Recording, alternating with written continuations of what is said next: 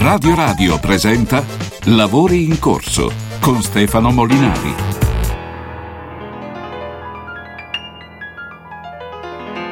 At first I was afraid, I was petrified.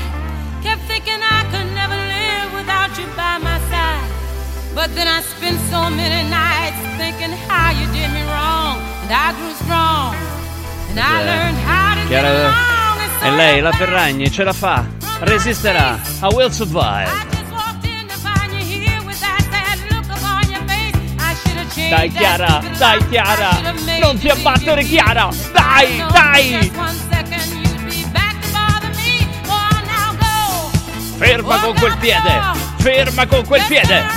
No, quello è un altro film.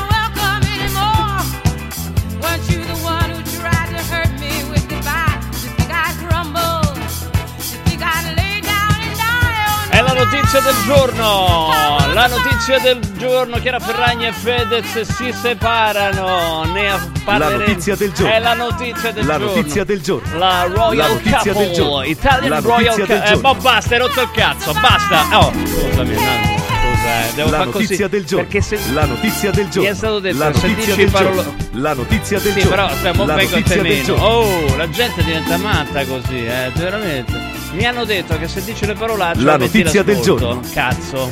Scusa, no, no, non lo volevo dire.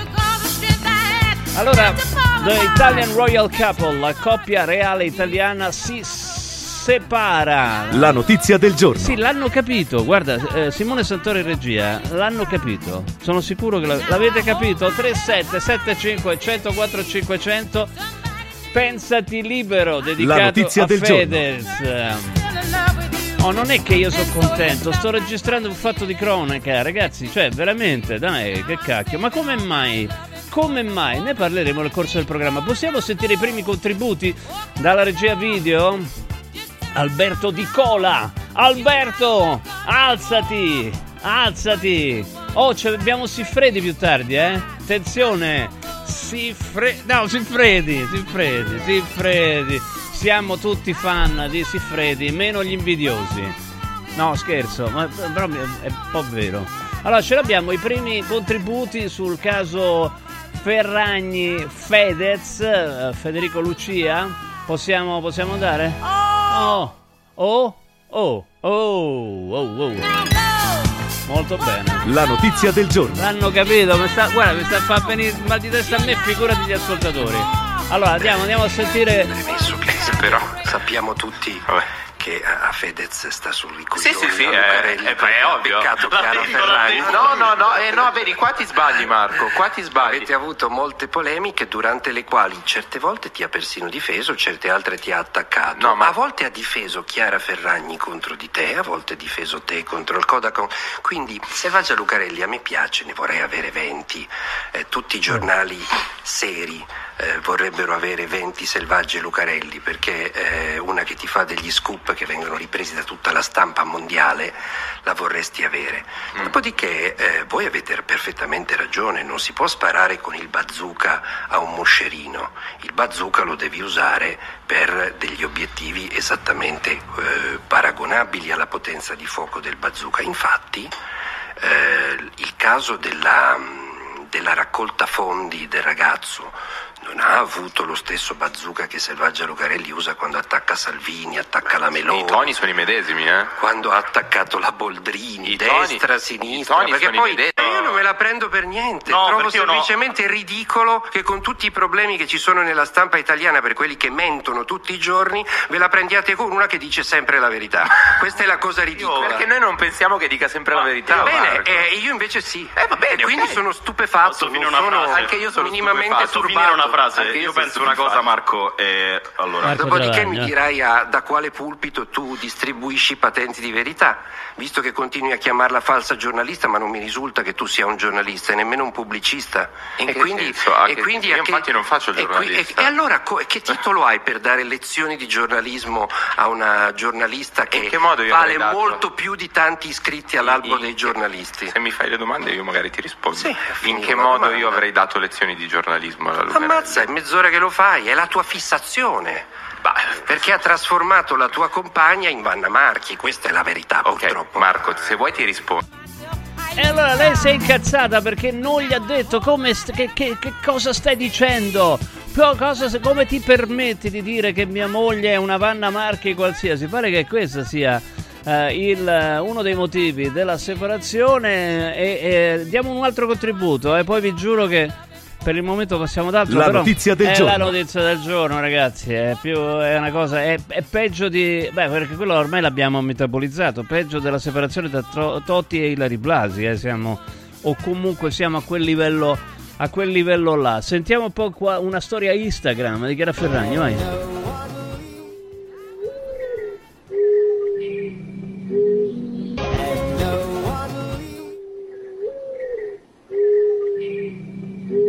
Sono piena di tutte le sfighe in questo periodo. Sono piena di tutte le sfighe. E, se- e la sfiga è il bambino che piange? Vabbè. Dai, mo. Comunque se n'è andato, eh? Se n'è andato da. Se n'è andato dal City Life, dall'attico di City Life. Quanto costa? Non me lo dite, è una cifra assurda. Se n'è andato e lei non ha più l'anello. L'anello alla mano sinistra, non ce l'ha più, lo vedi l'anello? Ecco, non ce l'ha più. Dice che poi l'ha rimesso, poi l'ha ritolto, poi nell'ultima storia ce l'ha, però lui pare che sia andato a Miami. Comunque ne parleremo dopo, adesso attenzione amici ed amiche, perché c'è il senatore Claudio Borghi. Allora, il senatore Claudio Borghi a me sta personalmente simpatico a prescindere dal fatto che sia di un partito. Mo adesso Will Salvai che c'entra con Borghi? Ci ha detto che scusa. La notizia del giorno. È quella di prima, ma adesso però scusami un attimo, perché oggi c'è stato un question time. Question time. Che vuol dire question time? Significa... Oh, a proposito, lo sapete che lo smart, La notizia del lo giorno. smart working in, eh, in Inghilterra non esiste? eh? Pensa. Si chiama home working. Perché noi abbiamo messo smart? Così, per curiosità, cioè, c'è qualcuno americano, inglese, se ce lo volesse dire, perché vogliamo fare più i fichi. E dice, "Da- noi è, fu- è un lavoro furbo. Mamma mia. Vabbè, allora attenzione, dicevo che oggi c'è stato il question time perché c'è questa storia qua. Sapete il trattato pandemico, che cos'è quello dell'OMS? Praticamente se andate sul sulle nostre piattaforme social trovate anche questa, questa vicenda. Praticamente l'OMS ha detto: "Mo facciamo così, che in caso di pandemia decidiamo noi le regole. L'OMS, Organizzazione Mondiale della Sanità, cioè tu hai un'idea diversa dalla mia, non conti una cippa, decido io. Questo è. E oggi qualcuno eh, ha fatto le domande al ministro della sanità se, insomma, se questo governo abbia intenzione di accettare questo tipo di roba. Non ve lo voglio spoilerare, però andiamo, andiamo a sentire il senatore Borghi. Vai. Senatore Borghi, buonasera. Buonasera a voi. Buonasera, insomma, si continua a parlare di... È incredibile ragazzi, a distanza di così tanto tempo, ma si continua a parlare di vaccini. No, siccome eh, diciamo, la Lega è stata accusata di non aver fatto abbastanza, lei oggi ha tirato fuori un tweet, un X fate voi, in cui ha ripercorso la storia di... eh, di quel periodo, di quel periodaccio, insomma, no? dove si voleva mettere anche l'obbligo per i bambini, vero?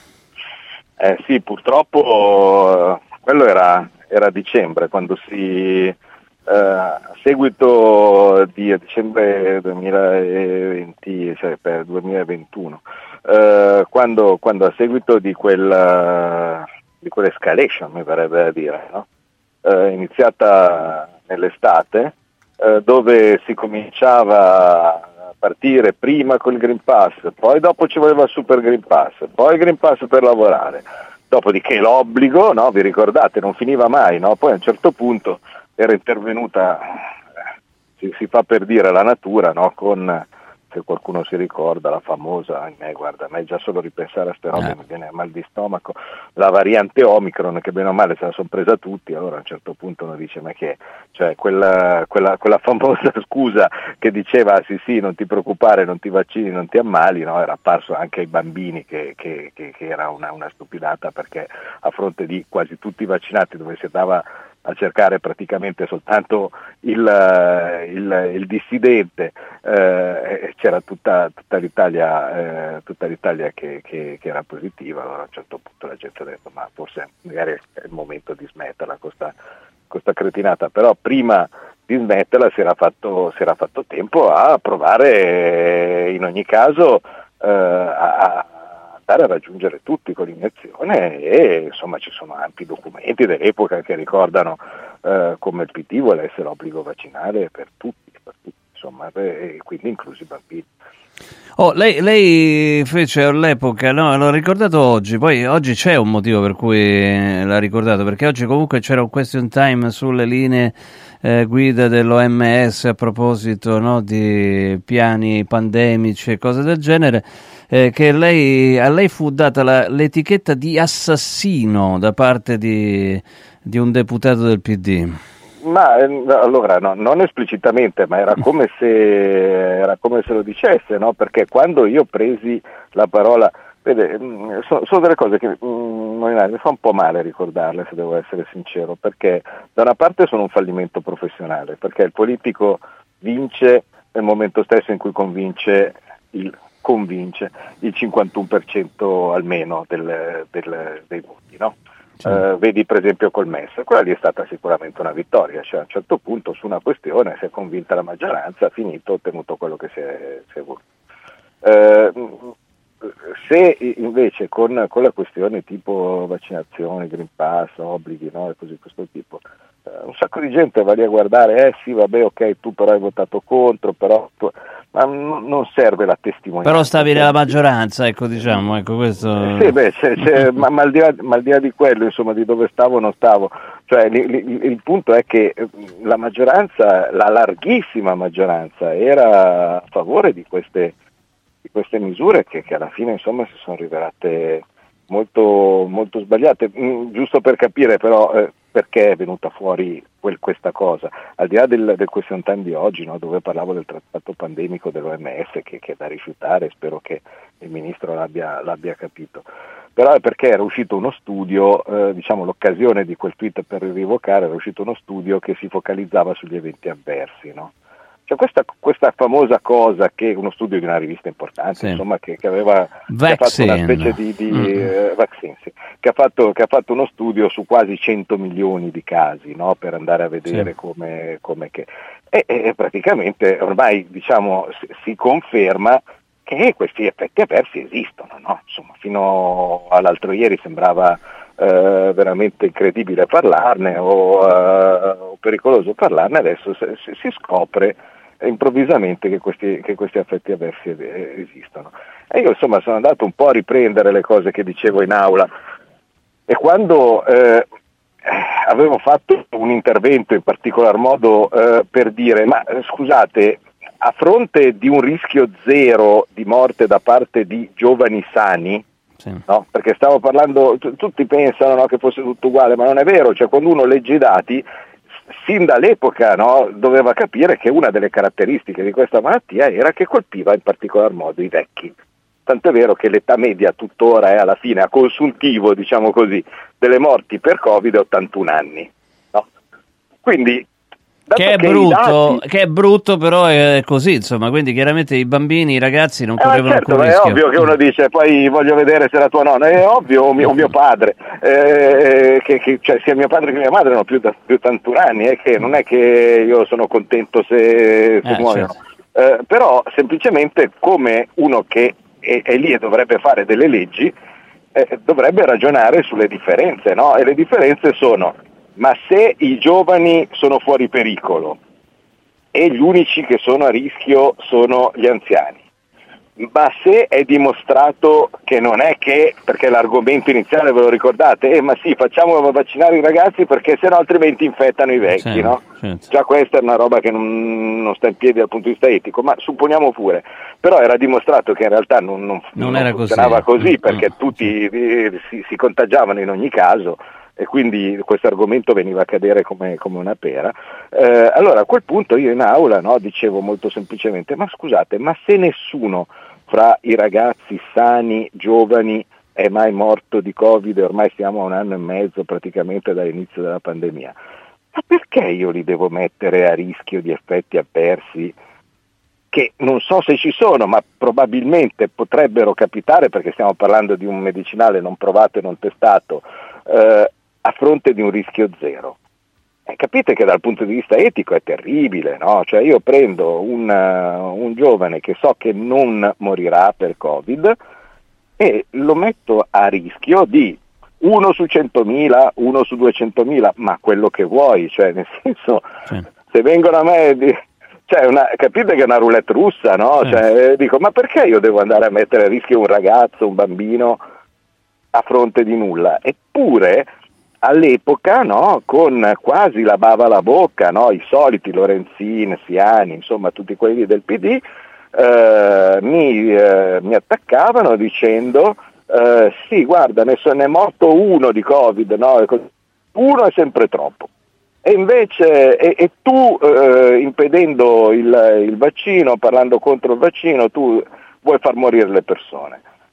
Eh, Adesso va bene, non è che mi intimorissero, però eh, una volta che adesso vengono fuori i dati e eh, viene fuori che insomma, le percentuali di effetti avversi, fra cui insomma, cose non passeggere, insomma, perché le miocarditi o, le pericarditi, non lo dico io, lo dicono medici esperti in, nel, nella nel- nel settore cardiologico, non è che sono delle cose, delle passeggiate, perché hanno dei danni che possono risultare permanenti o farsi vedere anche dopo anni, no? I seminari, eh, beh, eh, adesso che vengono fuori, insomma, qualche considerazione su, su chi con tanta leggerezza premeva con quella furia bestiale che io mi ricordo, c'era veramente nei loro occhi un qualcosa di bestiale. Eh, per mettere le mani sui bambini eh, a me fa molta impressione. ecco. E, ehm, dunque, allora sì, infatti eh, lo stiamo vedendo anche in televisione adesso il, eh, insomma, il risultato. Tra l'altro questo studio, come ha ricordato lei, coinvolge quasi 100 milioni di vaccinati nel mondo, è il più grande che sia mai stato fatto, insomma, no? 100 milioni sono veramente un numero assurdo, no? Quindi, oh, tra l'altro... Tra l'altro eh, c'è anche il discorso no, che qualcuno eh, vi accusa, dice sì però avete accettato l'obbligo per i cinquantenni, no? Ma è quello, comunque le multe non, non le stanno pagando quelli che non le hanno pagate.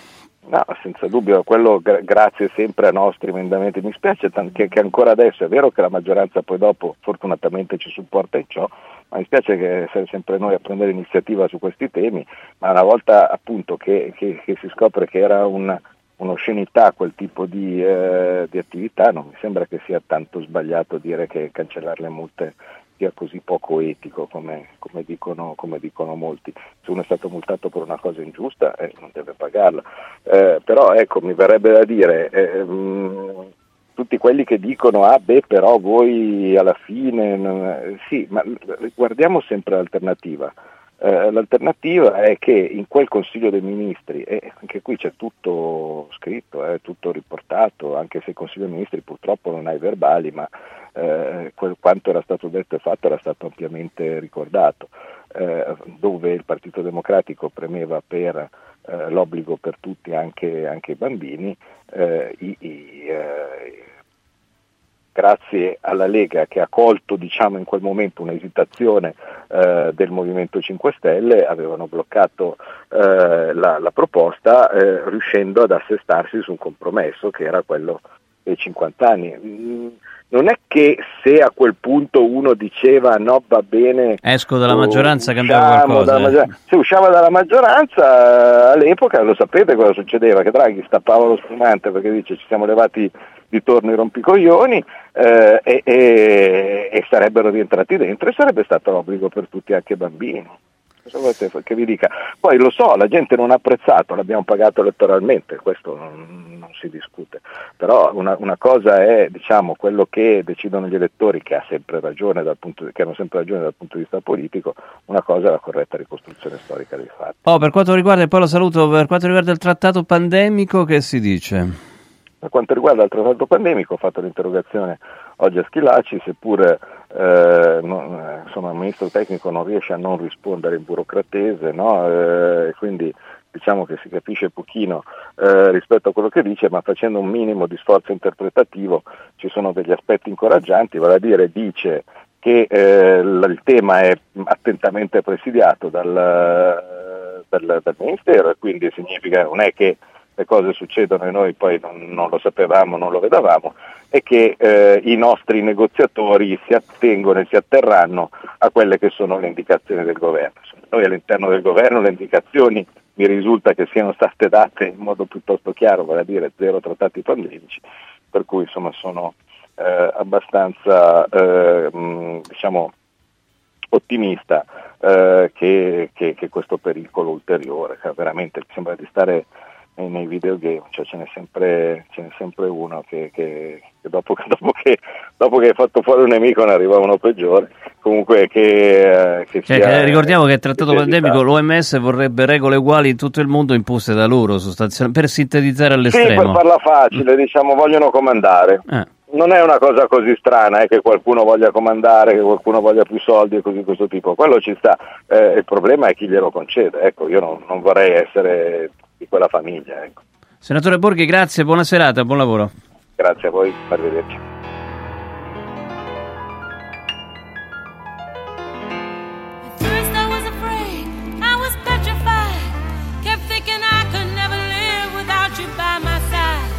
But then I spent so many nights thinking how you did me wrong. And I grew strong.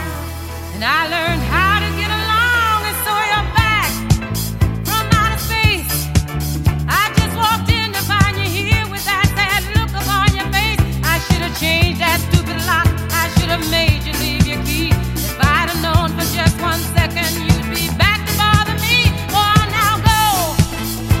survive. Vabbè, insomma, adesso è una cosa, una cosa seria questa adesso. Insomma, era una cosa, una cosa importante. Speriamo che non ci mettano di nuovo delle regole. Io ieri ho visto delle cose incredibili su una televisione britannica. Ero in collegamento con la Gran Bretagna e facevano la pubblicità degli antivirali per il Covid in mezzo alla Coca-Cola e McDonald's. Ti giuro, è una cosa impressionante. Cioè, dice, ah, Covid? Ma prendi Paxlovid o come diamine si, si, chiama, cioè come se fosse un'aspirina, una roba del genere, ma veramente, ma, le cose non sanno più a chi darle queste, queste robe. Vabbè, attenzione, tra poco andiamo mm, sulla notizia del giorno, ovvero... Ho detto notizia del giorno? La notizia del giorno. Esatto la probabile rottura, dai, non diamo la certezza, Notizia magari poi... Giorno. Sì, esatto, tra la probabile rottura tra Chiara Ferragni e Fedez. La notizia del giorno. Il, uh, Fe- Federico Lucci ha detto Fedez da domenica scorsa non è più a casa. È una cosa tristissima. La notizia del la no- giorno dell'altro giorno, de- de quattro giorni fa, insomma di quattro giorni fa. Da, da, quattro giorni non è tornato a casa. Se lo vedete in giro, mi raccomando, chiamate Chiara Ferragni e diteglielo. Abbiamo visto, sta là, sta bene. Ecco, diteglielo, mi raccomando, eh, mi raccomando. Oh, eh, scusate, ma prima lo sapete cos'è il Wangiri? Leva la musica. L'ho scoperto adesso. Il Wangiri o come diamine si chiama è una truffa telefonica. La notizia del giorno. La sottonotizia del giorno. No, attenzione, lo sai quando ti chiamano? Allora, dunque.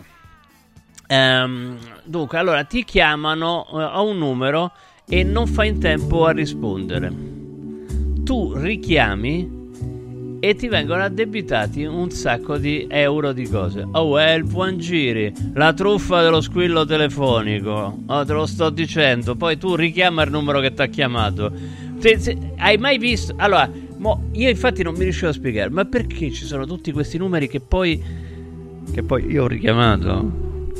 Vabbè, però io non c'ho. Cioè, comunque ho una tariffa fissa, quindi. Ma se tu cioè le tariffe a consumo e cose del genere ti, ti, ti, ti prosciugano il conto, capito? Dunque, un, squilla un numero, magari fa un solo squillo, tu non fai in tempo a rispondere e richiami. Ecco, in quel caso richiamare ci costa molti soldi perché il numero è internazionale e ti rispondono un numero a tariffazione speciale che può arrivare anche a costi di diverse decine di euro al minuto. Il Wajiri, ma è come se fosse il, num- il nome di un... Uh, una cosa giapponese. Il wagiri classico mi, mi, dà un wagiri classico, costa circa uh, un euro e mezzo ogni 10 o 15 secondi. Vabbè, che uno tanto non ti Dunque, ci sono uh, varianti di questo Wagiri o Wagiri che um, att- attivano a nostra insaputa servizi di abbonamento. Io li ho da tempo, ovviamente li ho li ho scollegati, però insomma, quando vi chiamano da, da numeri che non conoscete, ecco, non rispondete e non richiamate. Ecco, Pronto? Pronto, sì, st- st- st- stiamo, stiamo... Sì, sì, sì, no.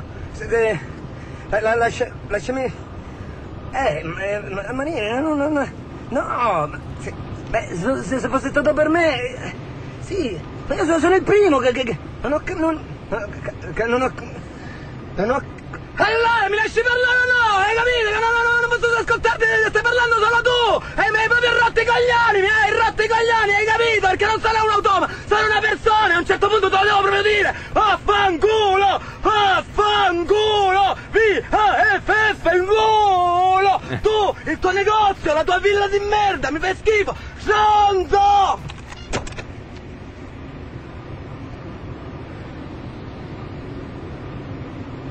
Era occupato. Ma sì, perché può essere occupato e il UG ripesucchia uguale.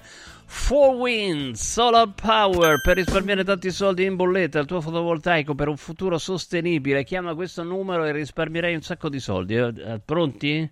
0687 15 3193 0687 15 3193 e scopri l'offerta impianto fotovoltaico chiavi in mano e diventa produttore della tua energia 4 Winds the energy of the future. 4windsolarpower.com o .com se volete fare i fighi 4windsolarpower.com 4 Winds, eh? Eh, ve l'ho detto il numero, ve lo ridico 0687 15 3193 Mauris Mauris, il numero uno del risparmio per la casa e la famiglia. Sono gli ultimi due giorni per vincere i buoni spesa del valore di 30 euro, ben 30.000. Pensate, Mauris ha messo un montepremi di 900.000 euro, tantissima roba. Basta recarsi in un punto vendita Mauris in tutta Italia, ogni 30 euro di spesa hai un gratta e vinci e puoi vincere subito un buono spesa da 30 euro da autorizzare fino a fine aprile. La fortuna ti aspetta da Mauris, ma finisce, eh, questa operazione finisce dopodomani, ah, domani anzi, il 23 febbraio, domani, è proprio per chiudere questa grande eh, iniziativa a premi. Domani 20 eh, 23 febbraio ci sarà la diretta di Radio Radio Lo Sport dalle 14 alle 19, quindi anche durante lavori in corso dal Maxi Store Mauris al centro commerciale La Romanina, via Enrico Ferri 8, quindi vi aspettiamo numerosi. Il Maxi Store Mauris al centro commerciale La Romanina domani dalle 14 alle 19 per chiudere in bellezza questa grandissima promozione Mauris. Mauris. Mauris, il numero uno del risparmio per la casa e la famiglia. Oh, ovviamente trovate il punto Mauris più vicino a voi in tutta Italia sul sito mauris.it. Allora, tra poco andiamo. Vedi, gli ha risposto Mattia, a memoria corta, mi pare che c'erano anche loro al governo in quel periodo. Sì, ti ha risposto, ti ha risposto, sì, c'erano anche loro al governo. Se se ne andavano, facevano uh, il vaccino anti-Covid obbligatorio per i bambini al di sopra dei sei mesi, praticamente. Ecco, quindi non lo so adesso se è meglio o peggio, ecco che la politica è l'arte del compromesso, no? Se tu hai una prospettiva orribile, una prospettiva brutta è meglio di una orribile in linea di massima. Però continuate a mandarci messaggi 3775 104 500 anche a proposito della possibile separazione tra uh, Ferragni e Fedez. La notizia del eh, giorno. La notizia del giorno l'hanno capita. Eh, l'hanno capita. Stasera poi grande, grande calcio, eh, perché c'è sia il recupero eh, tra Torino... Non c'è quello, eh. No, non è quello, no. Eh, questo sì. Europa League. Oh, tra l'altro tra poco gioca il Milan, eh, che parte dal 3-0 del Meazza contro il Rennes e aggiornamento... L'ho detto bene Rennes, ti è piaciuto? Rennes? Eh, aggiornamenti, aggiornamenti in corso di trasmissione. Poi dalle 19.40 pre, eh, 19.40 prepartita per Torino-Lazio e per Roma-Feyenoord, quindi collegamenti con lo Stadio Olimpico, ovviamente diretta integrale di Roma-Feyenoord, tutti gli aggiornamenti e la diretta di Torino-Lazio e quindi ci sarà veramente una grande squadra e vedremo un po' come va a finire. Eh, sicuramente la botta calda della Roma. Se la partita finisce entro il novantesimo, ci sarà anche la botta calda della Lazio. Mm, però, siccome c'è anche la possibilità di tempi supplementari, però seguite, ci sarà una serata sicuramente interessante. Non lasciate Radio Radio. Lavori in corso. 4 Winds Solar Power. Il tuo fotovoltaico per un futuro sostenibile. 4 Winds, the energy of the future. 4windsolarpower.com Giovedì 29 febbraio siete tutti invitati a Capodrise, in provincia di Caserta, per la grande inaugurazione del nuovo Iper Mauris in via Retella, ex area I Giardini del Sole. Troverete offerte imperdibili su detersivi, casalinghi, profumeria, pet care, elettrodomestici, cancelleria e giocattoli e molto altro ai prezzi più bassi d'Italia. Come sempre in diretta su Radio Radio dalle 8 alle 13. Mauris, i grandi magazzini italiani numero uno del risparmio. Mauris. Antò fa freddo, Antò fa freddo, non ce la faccio più. Accendi la caldaia Vylant. Ecco fatto, amore, l'ho accesa. Mmm, Antò fa caldo. Pochi giorni fa con la Calor Plus ho installato una caldaia a condensazione della Vylant con sole 12 rate da 95 euro e mi hanno anche regalato 7 anni di garanzia. Eh, con questa caldaia mi sto togliendo tante soddisfazioni. Fallo anche tu con la Calor Plus. Chiama subito lo 06 86 21 3671. Antò. Cerco lavoro. Compra il giornale e vedi offerte di lavoro. Già fatto. E trovo concorsi statali, parastatali, comunali, provinciali, enti vari. Calma, calma. Te la do io la soluzione. Quadrifoglio Immobiliare cerca giovani da avviare alla carriera di agente immobiliare. Fidati, è una cosa seria. Quadrifoglio Immobiliare è una soluzione per tutti. La soluzione fortunata. Telefono 06 273320. Ricorda 06 273320. Devo stampare i miei nuovi bigliettini da visita. Pressup.it Devo stampare il catalogo per la mia azienda. Pressup.it Cerco uno stampatore di qualità che consegni in 24 ore. Pressup.it Se hai la partita IVA, vai su Pressup.it, fai il preventivo in tempo reale, carica il tuo file di stampa e ordina con un clic. Cosa aspetti? Prova la qualità di Pressup, il tuo stampatore online.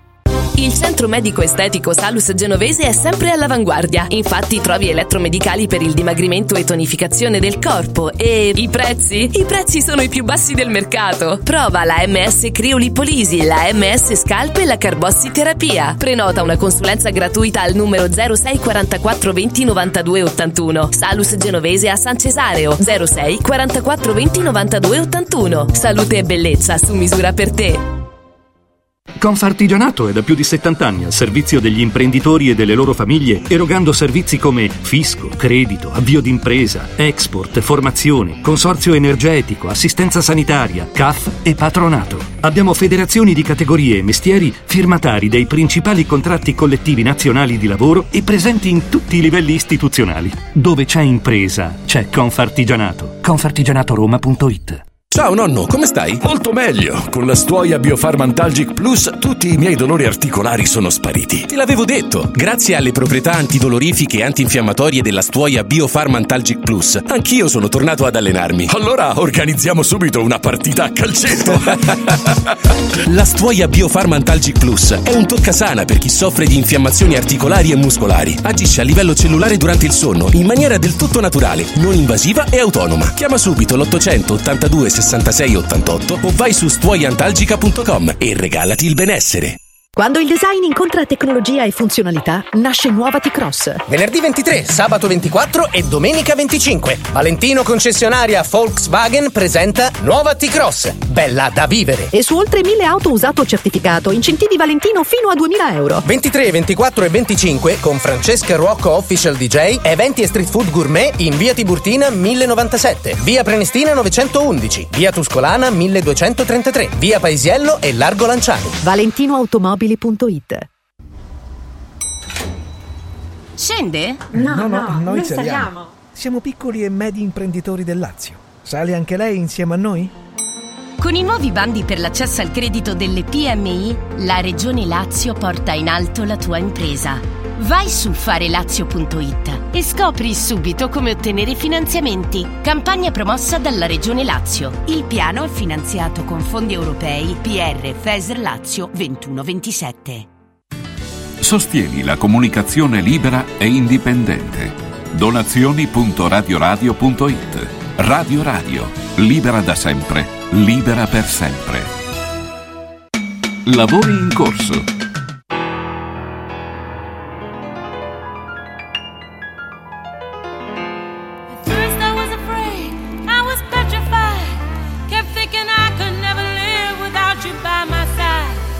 But then I spent so many nights thinking how you did me wrong. And I grew strong. And I learned how to get along. La, la, la, la, la, la, la, la, la, la notizia del giorno. Ah, avrebbe potuto scrivere a eh, eh, Chiara Ferragni questa canzone se avesse saputo scrivere, se avesse saputo cantare così, ovviamente, eh, così, è una cattiveria. Eh. La notizia del giorno. Sì, allora la domanda è: eh, si stanno veramente separando e in caso chi ci rimette con noi? Nicola Santini, direttore editoriale di QB Quanto Basta. Ciao Nicola, buonasera. Ciao Stefano, eccoci qua. Allora, eh, è, è proprio vero e se è vero chi ci rimette? Ma noi intanto se è vero da gente che il vero lo maneggia con grande difficoltà non lo sapremo mai, Eh, o quantomeno non sapremo mai se è solo ora, se chissà da quanto tempo era già così, se è l'ennesima mossa pubblicitaria. Per ora l'unica cosa che eh, Chiara Ferragni ha, vol- ha voluto condividere con i suoi follower è il dubbio se tenersi i capelli del colore naturale oppure farsi le striature bionde, che trovo che sia perfetto anche come indizio. Due indizi fanno una prova. Prova numero uno, indizio numero uno, eh, Chiara Ferragni vuole cambiare colore di capelli, si sa che quando una donna Ma pensa alle stronzate che dobbiamo pensare, cambia. mamma mia, te, te giuro, è una cosa Due, incredibile. ha fatto vedere la foto dove non si vede la fede Eh, sì. e non si vede neanche Fedez. Eh, certo. Quindi Che è quasi la stessa abbiamo cosa. due indizi e mezzo. È quasi- No, vabbè, allora io da una certa parte non posso non parlarne, no? Da un'altra parte vi dico, ma guarda te di che cosa stai parlando, insomma, no? Tu- Aveva ragione Gianni Agnelli che diceva quando lo sentiva parlare d'amore, safè midinet, Eh. che vuol dire fa, è un argomento da camerierina, però siccome c'è grande carenza di camerieri in questo momento, eh, bisogna, ognuno fa quel che può. Qua però comunque è, mh, diciamo così, la fine di un sodalizio quasi industriale, direi, no? Beh, terziario, non industriale, il termine giusto è questo perché for- sono fornitori entrambi di eh, servizi e fatturano tanto, no? E quindi è per questo che arrivo alla seconda domanda, in caso di separazione chi ci rimette di più? Eh, questa è dura. Io l'ho sempre vista più, mh, più una coppiata che una coppia, sinceramente, e eh, ho sempre visto che i loro video sono contenuti interessati e non contenuti interessanti. Eh, il che è chiaro che possa a un certo momento eh, dividere il pubblico e, e- e capire, eh, diciamo, e farci capire chi realmente li segue e chi invece seguiva la coppia. Secondo me lì vanno fatte tre distinzioni che servono anche nella vita di tutti, non solo se sei ricco, famoso, eccetera. Cioè la coppia non è una mela divisa a metà, sono due mele che ogni tanto finiscono nello stesso paniere.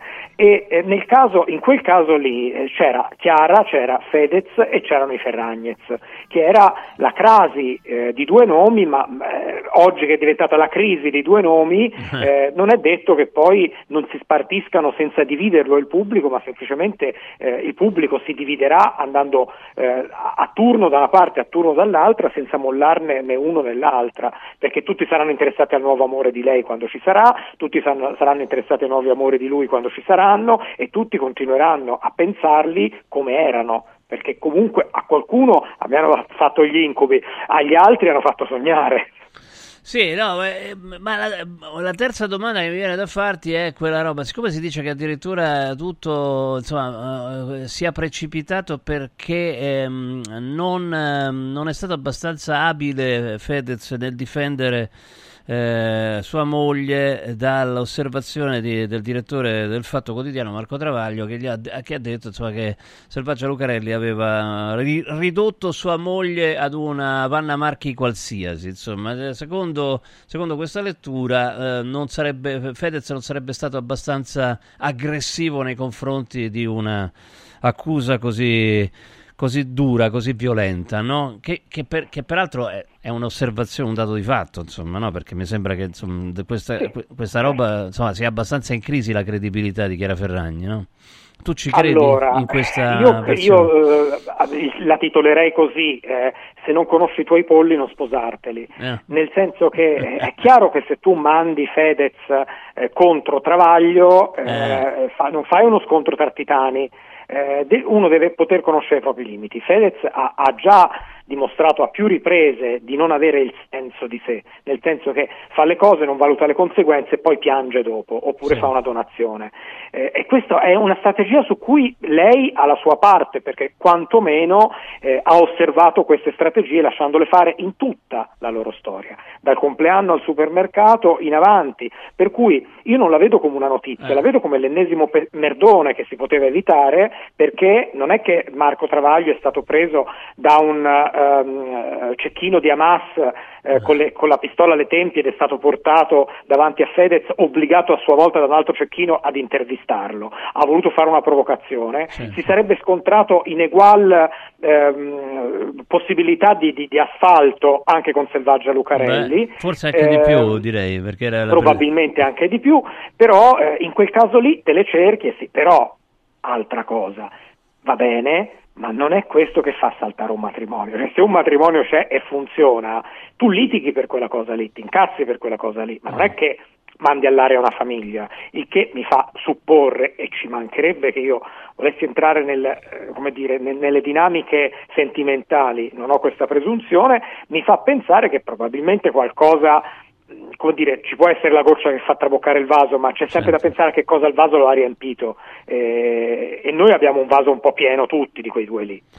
Allora, intanto arrivano messaggi Figura a di 3 loro che si sopportano tutti i giorni. Eh, figurati, 3775 104 500 si dice che Fedez sia andato via domenica, ma la casa era talmente grande, è talmente grande che è uscito solo oggi, scrive Maurizio, che fa abbastanza ridere, insomma, in effetti. Sì, sì, sì, fa abbastanza ridere, loro eh, come dire, ci tenevano affinché questo si sapesse, Mm. eh, è sovrapponibile alla faccenda Ilari Blasi e Francesco Totti che Certo, potevano, eh. quando non si parlavano e si scrivevano via sms, erano in realtà nel- all'interno della stessa proprietà, sì, ci gira, probabilmente c'è una fermata di metropolitana da un'area all'altra, però non è questo il punto, ma come non è neanche il punto, voglio dire, in una, in una coppia di jet setter, e mi viene l'orrore soltanto a pensarli come jet setter se mi vengono in mente i jet setter di un tempo, appena mancata Ira Fustenberg, tanto per dire chiama e rispondi, Ehm, però mi, mi viene in mente che sia normale, cioè siamo a giovedì, se lui è partito per un viaggio e lei è rimasta a casa con i bambini,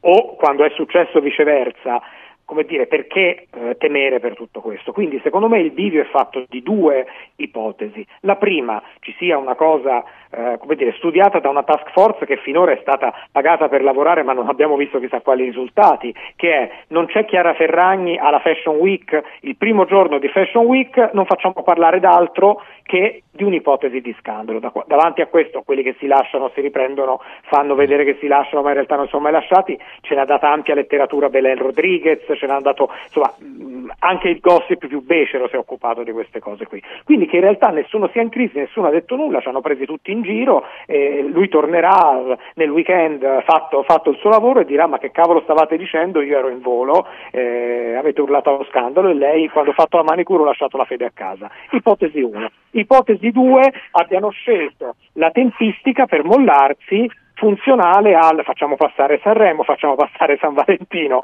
eh, facciamoci snobbare alle sfilate e poi annunciamo quello che c'è da annunciare dopo che la gente ha già capito quello che doveva capire, perché la gente, ci tengo a dirlo, fessa non è.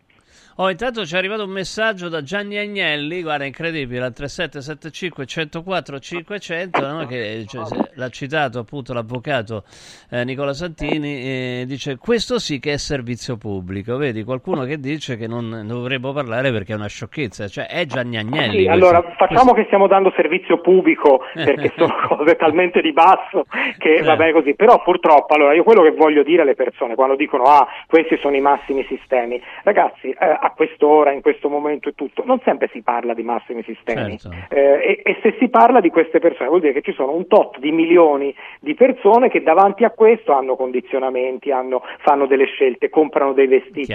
Mm, non sempre le cose leggere corrispondono all'essere alla- a trattarle alla leggera. Cerchiamo di dare un messaggio anche attraverso questo e secondo me il messaggio che tu stai dando e che noi stiamo dando analizzando una notizia che non è ancora tale è Ragazzi, ragioniamo ognuno con la propria testa, non beviamoci tutte le storie eh, da, da mulino bianco che ci propinano i social, perché poi da un giorno all'altro sta gente si è già organizzata un'altra vita e noi siamo lì col cerino in mano.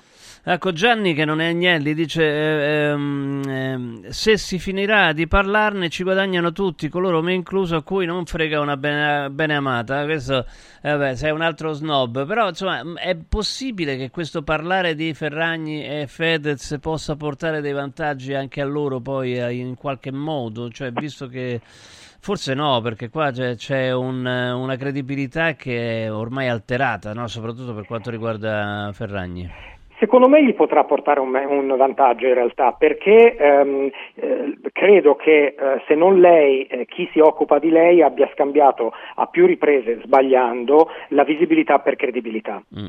Eh, e quindi eh, si spera che nella ripetizione di scivoloni si capisca che non tutto quello che viene visto, condiviso e di cui si parla eh, automaticamente porta dei vantaggi. Sicuramente può a tutto ciò che come dire, viene retribuito attraverso le visualizzazioni, sì, porta dei vantaggi economici, cioè, economici mm. perché porta dei click e tutto quanto, però l'attenzione non è tutto, la visibilità non è tutto, è un concetto passato. La famosa frase nel bene o nel male, sì. purché se ne parli, è la, la, la, leggenda metropolitana più truffaldina che si possa immaginare, roba che il Pandoro mm. eh, rosa in confronto è una caramellina. Sì, per gli influencer non è così perché si bada, basano tutto sulla credibilità, no? quindi se ne parli male è finito il loro potere di influenza. Sì, in più poi anche loro, cioè anche gli altri influencer o in generale il fenomeno degli influencer, ovvero di coloro che spacciano per contenuti interessanti, contenuti interessati, come ho detto in apertura, eh, è quello di ehm, rendersi credibili o raccontarsi credibili. Questa faccenda per me poteva dare uno scossone migliore, ovvero peggiore, eh, cioè eh, estendersi un po' a tutta la categoria, invece poi ha colpito Chiara Ferragni, ma non ha colpito gli altri cento del famoso detto colpirne uno per educarne cento. Grazie Nicola, un abbraccio, Milione. ciao, ciao. Grazie a voi. Nicola ciao. Santini, tanto il Milan sta per segnare, sta per segnare, Leao non ce la fa. No, eh, no, eh, sei brava, era quasi da solo, dai, era da solo. Eh. Leo contro il Ren. No, è il Milan contro il Ren. Boh, dimmi che non è un gol man- Cioè, questo poteva tirare prima, no? Scusa. Eh, no.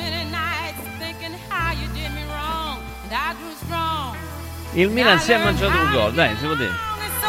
Tutti insieme, dai, il piedino.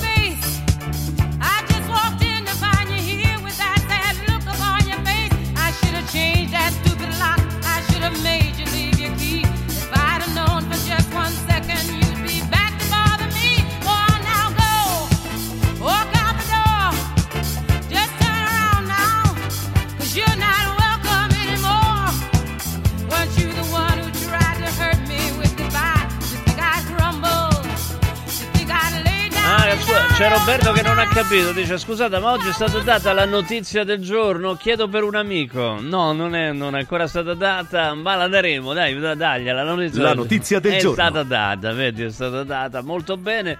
Eh, sentiteci perché noi oscilliamo tra una cazzata, diciamo così. La notizia del giorno. Esatto, questa, e cose serie, così, un'alternanza delle montagne russe, questa delle montagne russe non si può dire. Montagne, delle montagne, delle montagne eh, che insomma, poi arriveremo al calcio, quindi insomma la più seria delle cose meno serie. Com'era la più seria delle cose non serie? Sì, più o meno una roba del genere, quindi seguiteci, mi raccomando, al suono di questo allegro motivetto. Ma c'è il nostro ospite? C'è il nostro no, c'è il nostro perfetto. Al suono di questo allegro motivetto, io vi ricordo Calor Plus. Dice, ma veramente? Quella col K davanti? Esattamente quello, Calor Plus. Calor Plus che è specializzato in caldaie e climatizzatori. Calor Plus col K davanti. Nel 2024 ci sono importanti incentivi fiscali per il montaggio delle caldaie nuove, per esempio una caldaia a condensazione Violent da 24 kW, compreso tutto, che vuol dire smaltimento prodotto, IVA, installazione e la possibilità di finanziamento a tasso zero a soli 1140 euro con un costo effettivo di 570 euro, cioè la metà, in quanto il 50% lo detrae direttamente dalla dichiarazione dei redditi, senza dimenticare che la nuova caldaia a condensazione abbatte i costi della bolletta del 30%. Tutto questo grazie a Calor Plus col K davanti e chiamate subito il numero, me- memorizzatevelo 068621 3671 0686 213671 ehm, per avere il prezzo più basso di Roma ma anche un servizio di pronto intervento attivo 7 giorni su 7 non stop per chi dice Radio Radio fino al 28 febbraio in omaggio 7 anni di garanzia e seguite le pagine le pagine social Facebook e Instagram di Calor Plus col K iniziale. Ha il Ren, mi stai dicendo questo? Incredibile perché insomma 3-0, si partiva da 3-0, ma questi del Ren erano avvelenati. Ho visto battere la punizione in uh, un 4 millisecondi, una punizione battuta in, qua- la punizione battuta in maniera più veloce, uh, almeno di che, che ricordi io. Quindi dopo 11 minuti, Ren 1, Milan 0 e boh adesso un attimo, non è, de- non è proprio riaperta. Bello peraltro il gol, un gol un destro da fuori aria molto bello, molto bello. Mignan forse poteva essere piazzato meglio, eh? diciamo, forse, eh? dico forse, ma non, non, è una sicurezza. Allora, parlando di casa, vi voglio ricordare Arte, Arte, arredare come sei, ci sono veramente delle cose pazzesche con la E maiuscola da Arte Arredamenti sono iniziati i saldi quindi potete acquistare cucine, soggiorni, divani, camere, complementi d'arredo con sconti fino al 60%, trasporto e montaggio compresi nel prezzo e poi chiedere finanziamenti a interessi zero e pagare la prima rata dopo 12 mesi, 12 mesi, ma incredibile ragazzi, è una cosa veramente pazzesca. Quindi cosa aspettate? Scoprite saldi arte nei negozi di Roma, in Viale Colli Portuensi 500 in via di Torre Vecchia 1035, via Quirino Maiorana 156, via Ildebrando della Giovanna 1, ma anche a Lissone, in provincia di Monza, Brianza, in viale Valassina 20. Gli sconti perfetti per te li trovi solo da Arte, eh, fa pure rima, arredare come sei, il sito è arte.it, arte.it e sono aperti anche la domenica. Arte.it. Molto bene, molto bene. Intanto me l'hanno fatto vedere talmente tante volte il, il gol di Burijou, Burijou che mi sembra che, che, che, che, abbiano segnato che sia 3-0 per il Ren. Invece no, solo che l'hanno fatto vedere 10 volte. Era bello, ma insomma, si è potuto vedere anche di meglio, insomma. Comunque, allora, al momento siamo nel corso del tredicesimo minuto.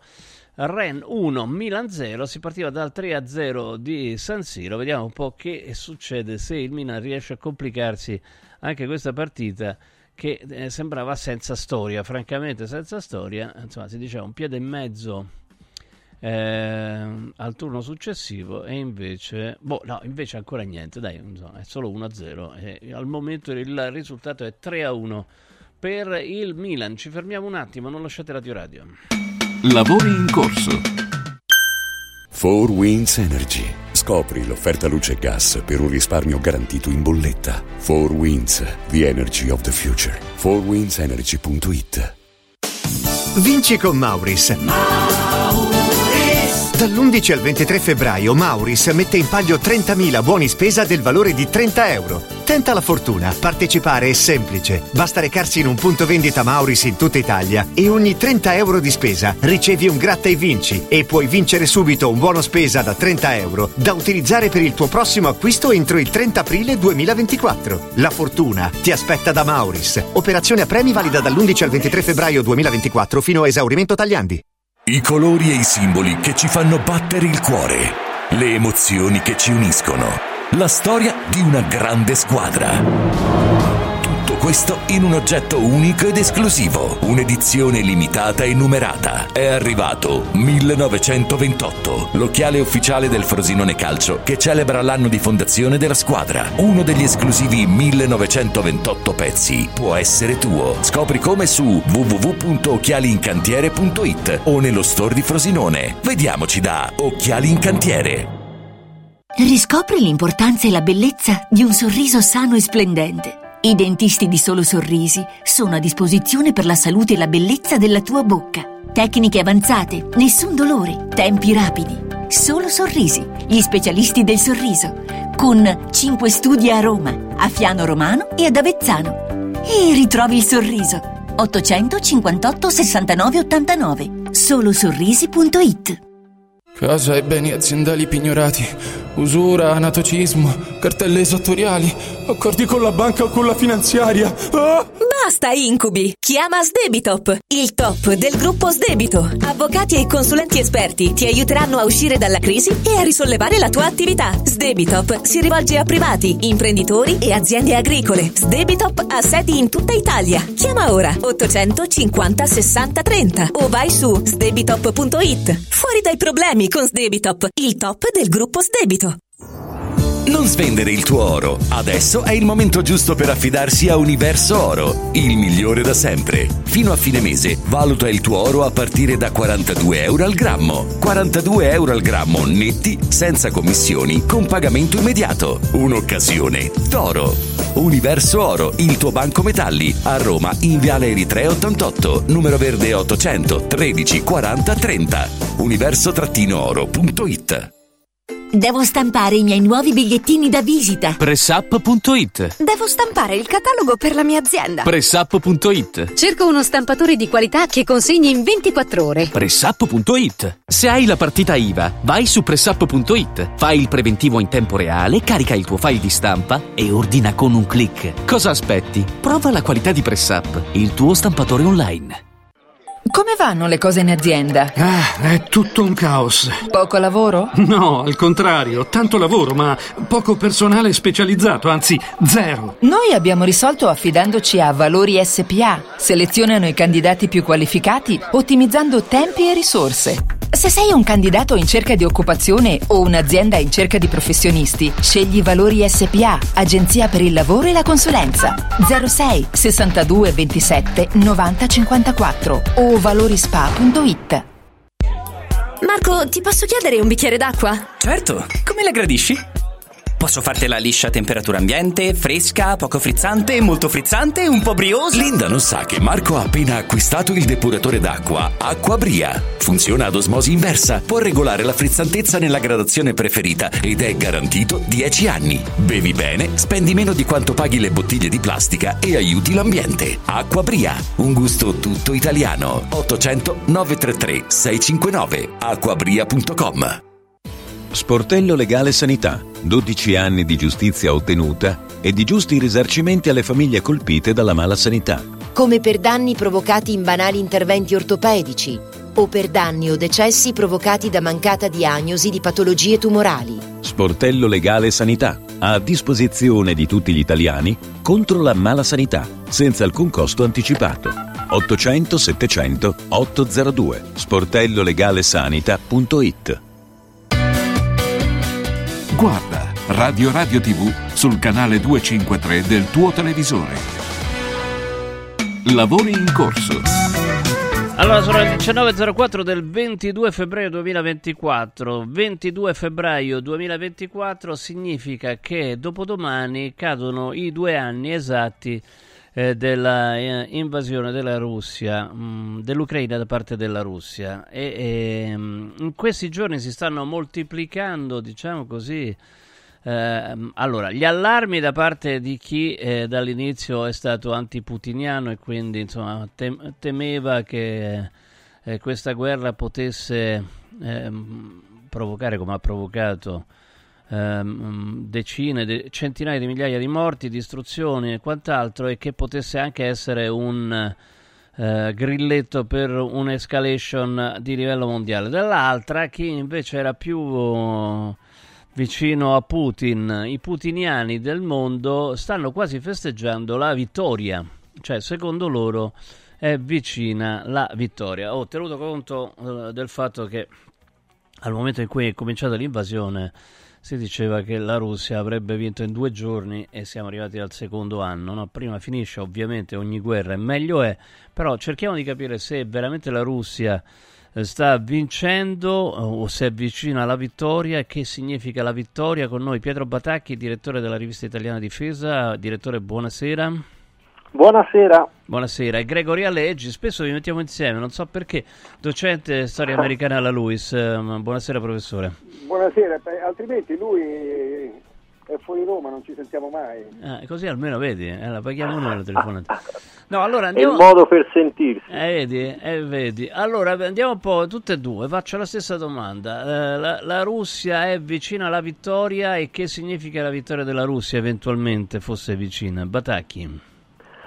Allora io non credo sia vicina alla vittoria, credo che questo sia un momento molto difficile per gli ucraini, probabilmente il momento più difficile di tutta la guerra mm, sotto certi aspetti. Sappiamo benissimo anche eh, una parte eh, della ragione qual è, insomma, eh, la, la, l'impasse al congresso sugli aiuti chiaramente ha un potenziale destabilizzante rispetto allo sforzo ucraino, non soltanto in termini militari per eh, forniture che non arrivano, anche per, in termini politici, no? eh, quando si combatte eh, e, e, si è più deboli comunque si deve avere alle spalle, si deve sentire alle spalle eh, l'alleato, il grande alleato, quello che ha consentito comunque con il suo supporto finora di tenere testa a, alla Russia.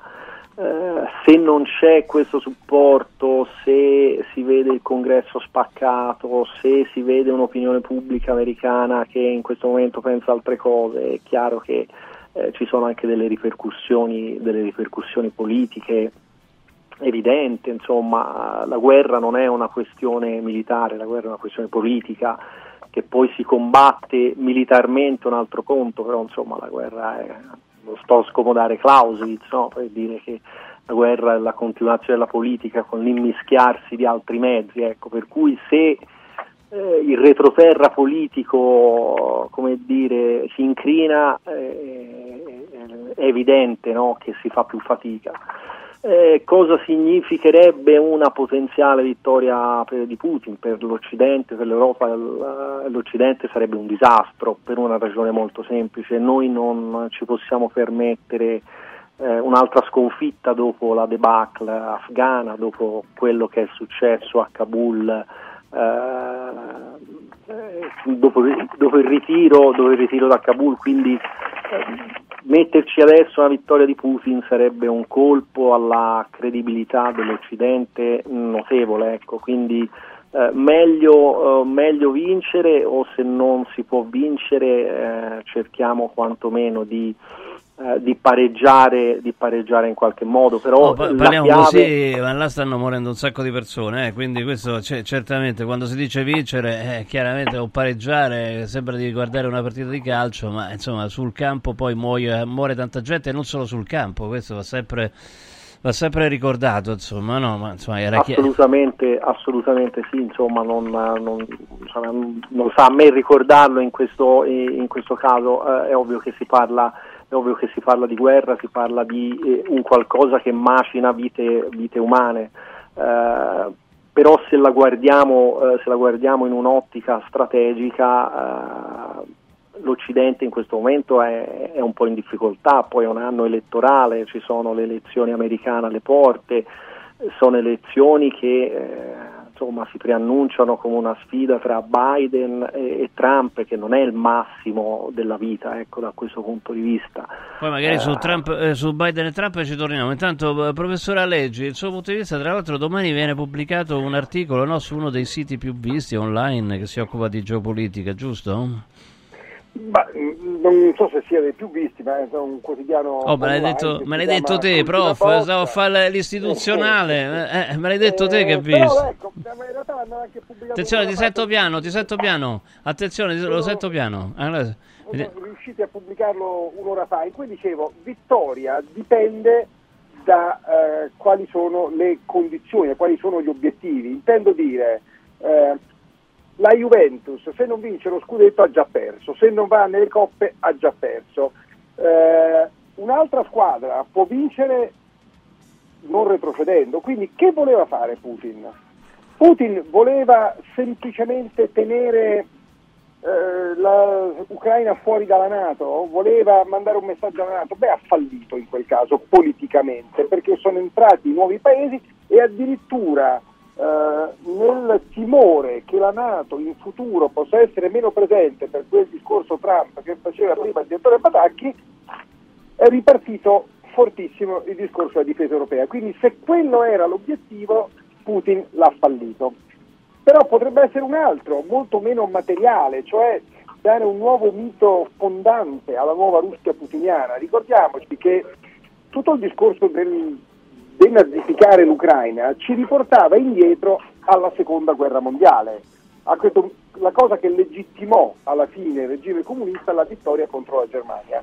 E se vincere contro gli occidentali, dimostrare che io posso prendermi quello che voglio e loro non riescono a scacciarmi, sia quello stesso l'obiettivo di vittoria di Putin, perché a quel punto lui si conferma, tra l'altro il calendario ce lo dirà da poco, ma tra un paio d'anni sarà il leader russo che ha governato più a lungo, Stalin compreso. Allora, che cosa è la vittoria per Putin? Questo è difficile dirlo, non è soltanto i chilometri quadrati, i carri armati distrutti, eh, i morti ammazzati, anche perché le conquiste territoriali sono state ottenute in un modo così brutale, così rozzo, che ci fanno poco. Cioè, noi parliamo, abbiamo parlato di Bakhmut, di Mariupol, di Ardivka, ma non c'è pietra su pietra. Che ci fa? Che cosa ha conquistato? Nulla, ha dimostrato di essere brutale, ma questo non è una vittoria politica, non è una vittoria politica, non è un messaggio che eh, lo rende, rende Putin un leader più credibile o la Russia un partner più desiderato nel mondo tant'è che anche lo schieramento dei BRICS è una somma di nazionalismi più o meno velleitari che non hanno molti obiettivi in comune, non hanno una valuta, rublo e mm, renminbi non sono nemmeno convertibili, quindi i soldi loro non se li possono spendere fuori casa. Quindi qual è la vittoria di Putin?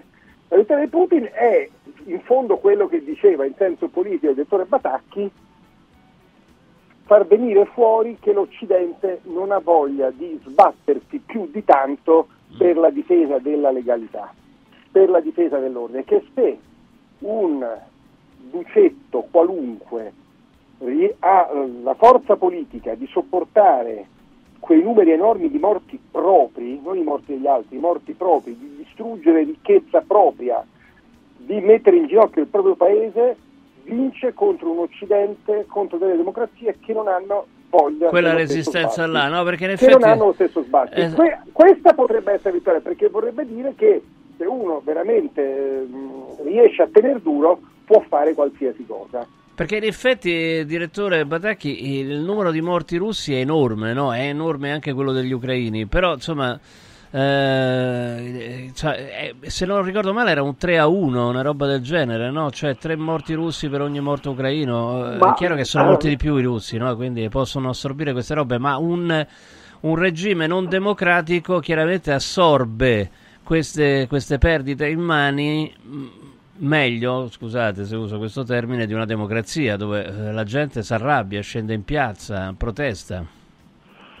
Ma non c'è dubbio, non c'è dubbio, non dimentichiamoci anche quelli che furono eh, i numeri spaventosi nella seconda guerra mondiale dell'Unione Sovietica, insomma, ecco, senza i 20 milioni di morti eh, sulla bilancia della storia sovietici, probabilmente eh, la, la stessa seconda guerra mondiale magari poteva prendere anche una, un verso diverso da questo punto di vista, insomma, il, peso di Stalin si, si misurò proprio anche su quello.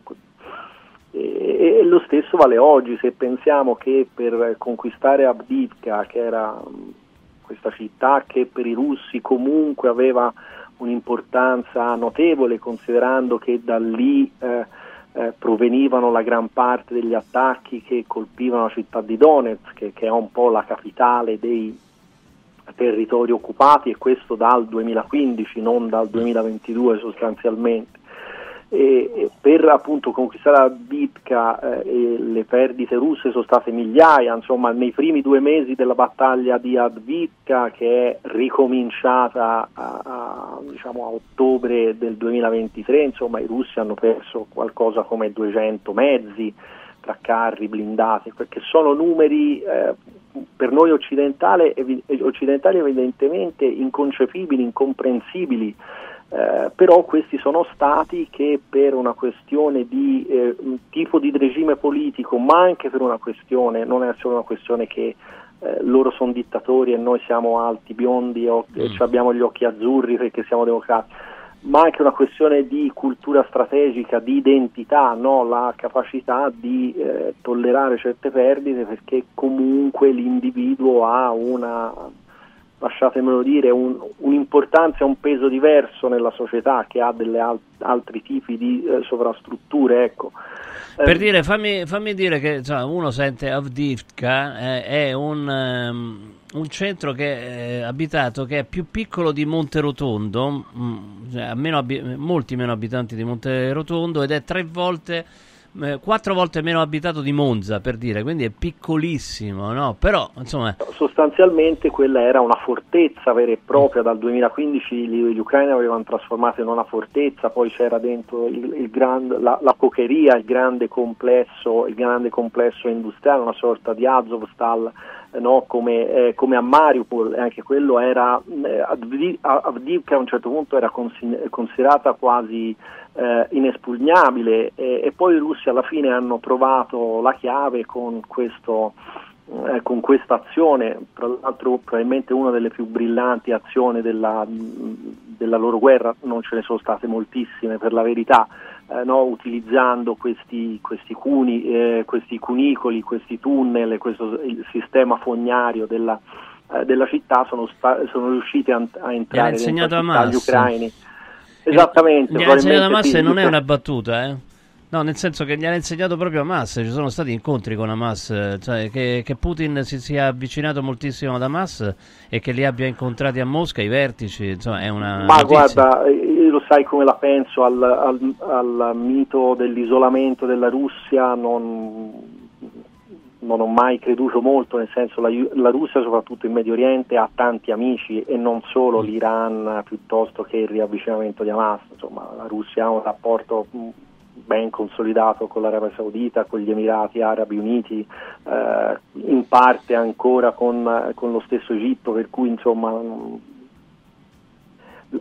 la Russia contatti, contatti ce n'ha, io ricordo sono son tornato adesso da una mostra, da un salone della difesa proprio in Arabia Saudita, insomma c'era un padiglione russo eh, enorme, non grande come quello cinese, però insomma un padiglione russo enorme con delegazioni, insomma per cui diciamo, fuori dalla dinamica con l'Europa e l'Occidente, la Russia ha rapporti con gli altri paesi sostanzialmente eh, normali, con uh, più o meno intensità. Però, questo, oh, allora, questo però arriviamo a una, co- una mh, definizione. Però, però, lì nel discorso eh. scusate, del salone degli armamenti, ehm, due osservazioni. Il primo è che in realtà l'Ucraina non è stata una gran pubblicità per gli armamenti russi, cioè si è dimostrato che rispetto a quelli occidentali sono meno performanti. Quello che i russi hanno ottenuto è diciamo, con i numeri e con una dottrina di impiego indiscriminato che in tante parti del mondo viene ritenuta inaccettabile. Prima cosa.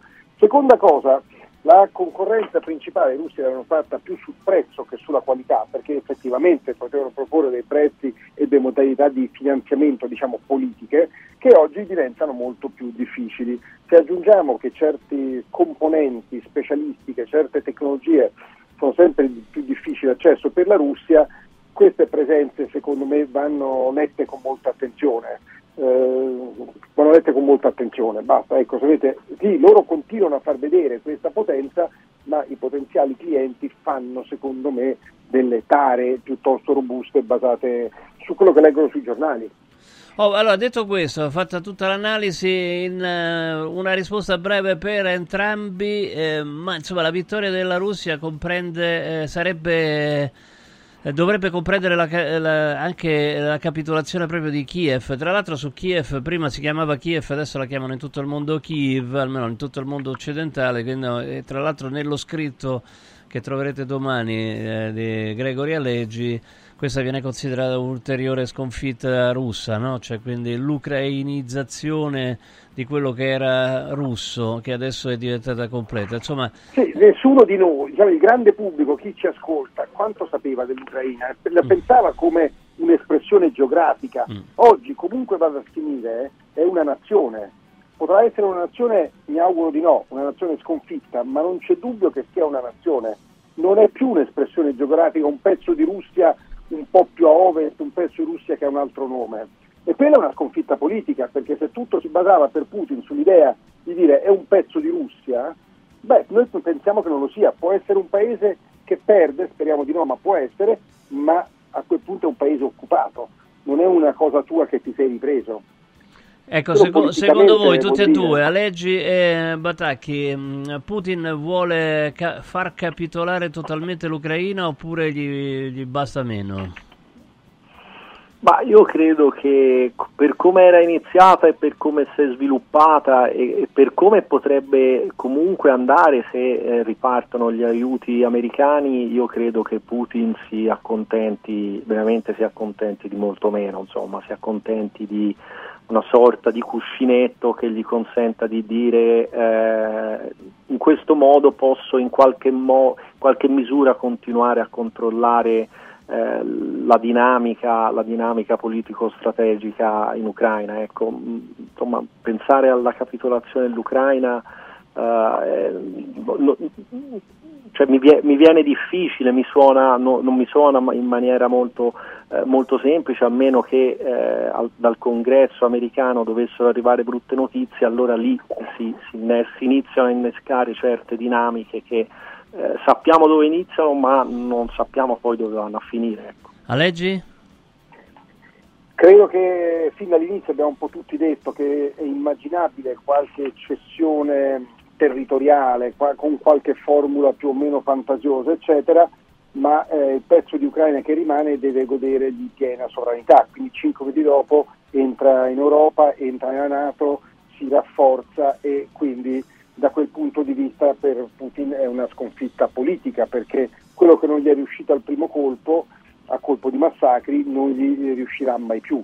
Quindi sì, una vittoria di Pirro e in quell'ottica diciamo, di mito fondante, di rinnovo della sua forza, di leader russo di più lunga durata della storia, eccetera, tutto quello eh, diventerebbe una mezza sconfitta, diventerebbe non realizzato. Quindi io credo che Putin abbia paradossalmente meno alternative dell'Ucraina, paradossalmente, che può eh, accettare con uno sforzo enorme un qualche tipo di sacrificio, ma trasformarlo in resistenza. Quegli altri che giocavano o tutto o niente, se non prendono tutto, sono degli sconfitti.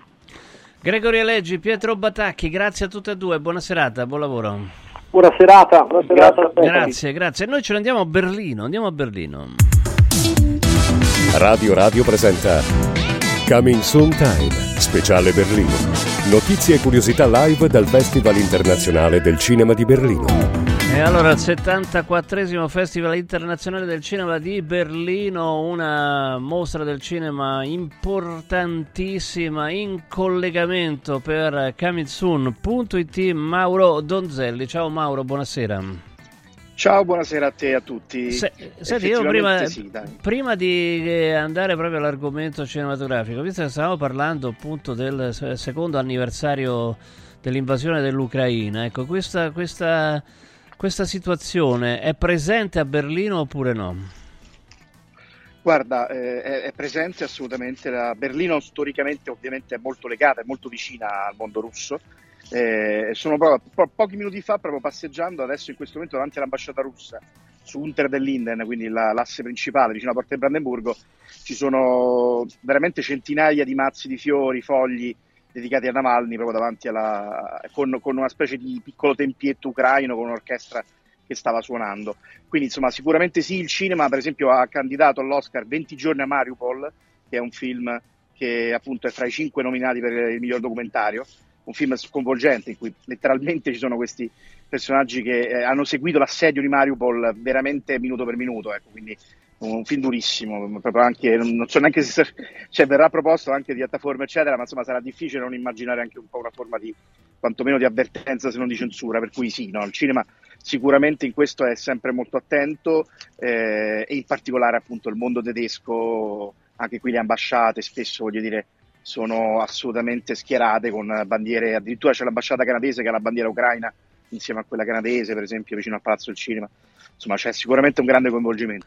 Anche perché poi il festival, come detto, viene a cavallo del secondo anniversario dell'invasione russa dell'Ucraina, insomma, eh, il- la Berlinale si chiude il 25 di febbraio, il 24 appunto è il eh, secondo anniversario. Vediamo se poi il giorno proprio del- dell'anniversario succederà qualcosa, immagino di sì, no? Ci saranno de- Ma Penso di sì, guarda, eh, prima del giorno dell'apertura ci sono state varie manifestazioni proprio precedenti, eh, per esempio il problema è che paradossalmente l'attualità, come ben sapete, eh, spesso rincorre, si rincorre continuamente, quindi insomma adesso magari è un po' più la questione di, della striscia di Gaza e il conflitto israelo-palestinese in primo piano, almeno era su quello che diciamo c'erano più manifestazioni. Però sicuramente ecco, il, il cinema, il Festival di Berlino, tra l'altro io sono davanti proprio al, a un teatro fondato da Bertolt Brecht, ah. si chiama Berliner Ensemble, dove per la prima volta nel 1928 è stata messa in scena l'opera da tre soldi, per dire. Ah. Berlino è, è, un posto strano, Berlino è un posto pieno di vuoti, pieno di fantasmi e eh, un altro fantasma che c'è in questi anni, anche lo scorso anno, è sicuramente l'Ucraina, la guerra russo-ucraina. Oh, detto questo, eh, andiamo un po' all'argomento del giorno, no? che è un po' più leggero, diciamo, molto più leggero. Eh, perché viene presentata una serie televisiva eh, eh, ispirata liberamente alla vita di Rocco Siffredi, Super Sex. Che, che, lo sai che poi in realtà non è neanche così poi più, più, più Beh, incredibilmente vabbè, più leggera. Se parliamo di guerra, no, certo sì, che lo cioè, è, sicuramente lo è. Però dico, eh, una cosa che può stupire, stupirà chi lo vedrà dal 6 di marzo su Netflix, è il fatto che viene messa in scena una vera e propria eh, tragedia, una, una, storia quasi epica. Ecco. C'è di mezzo, eh, un, eh, c'è una volta in America, c'è un, la banda dei marsigliesi, c'è la criminalità, cioè c'è, c'è, comunque un, il disagio e la, il dramma di un, di un, bambino, di un ragazzo a cui muore il fratello, eh, scappa il, pa- il, padre, insomma eh, ci sono tante storie che sono legate appunto alla figura di Rocco Siffredi che vengono raccontate in questi sette episodi.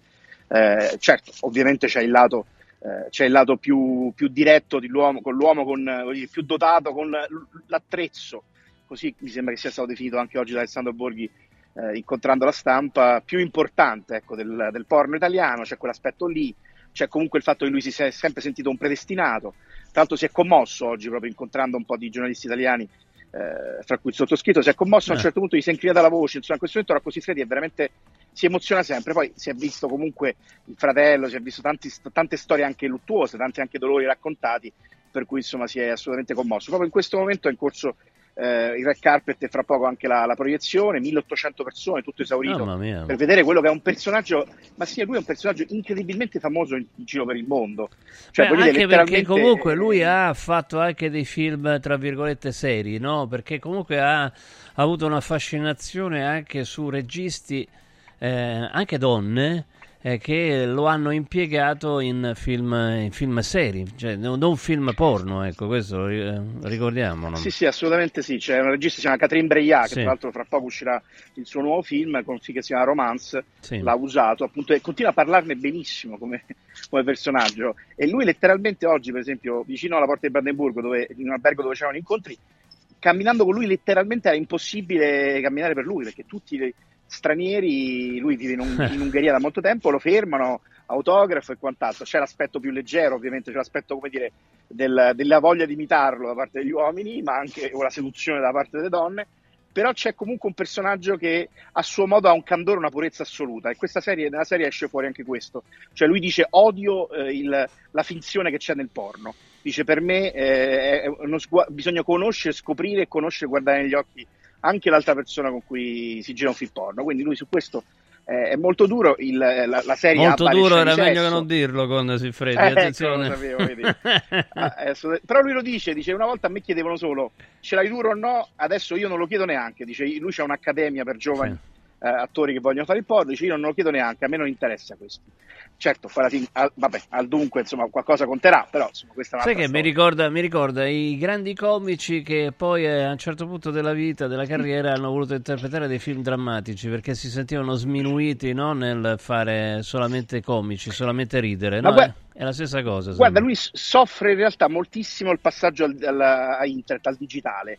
Lui dice non c'è più la vocazione che secondo lui c'era che sia discutibile o meno, quello ognuno lo può giudicare, la vocazione che c'era anche nell'attore porno, dice, lui dice io avrei fatto solo questo nella vita, non potevo fare altro, invece adesso dice è tutto mercimonio, è letteralmente masturbatorio, non c'è più il confronto, il dialogo, eh, lui dice c'è solo dire, qualcosa che si viene fatto per industria, per soldi, per, per mettere un like eh, e, e, e, fatturare. Dice io faccio qualcosa di diverso, lui dice nella sua Budapest c'ha una piccola factory in cui fa, lui dice fa il cineasta a cui a, a piace girare un genere che è Attenzione, si è bloccato da Berlino. Vediamo un attimo. Sei tornato, Mauro? Sei tornato? Stai dicendo della Factory a Budapest?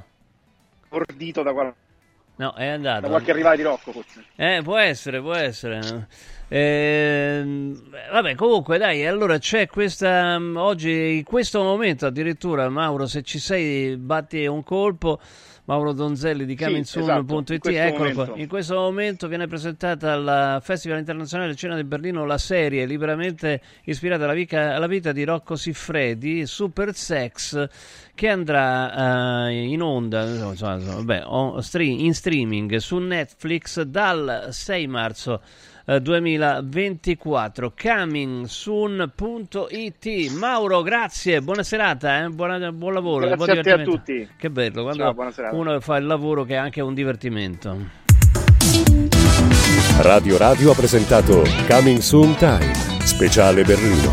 Notizie e curiosità live dal Festival internazionale del cinema di Berlino e allora eh, sta per iniziare una grande serata di calcio. Non è la Champions, porca miseria, sta prendendo sempre. Manco. Vabbè, non voglio dire.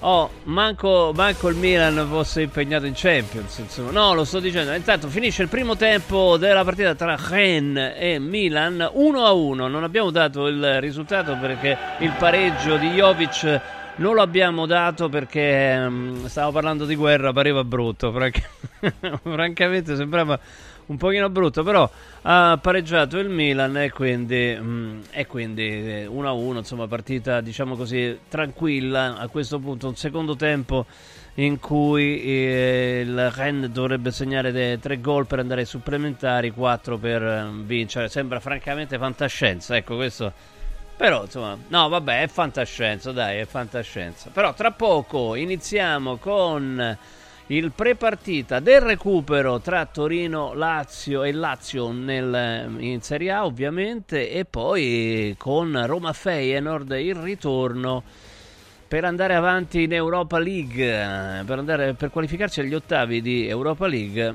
Eh, sapete già il risultato a Rotterdam 1-1 tra Feyenoord e Roma. Oggi ci sarà un olimpico tutto esaurito che farà il dodicesimo eh, giocatore in campo. Insomma, vedremo, vedremo quello che succederà. Lo ascolteremo integralmente. Insomma, ci sarà Roma Feyenoord, ci sarà Torino Lazio a partire da tra pochissimo.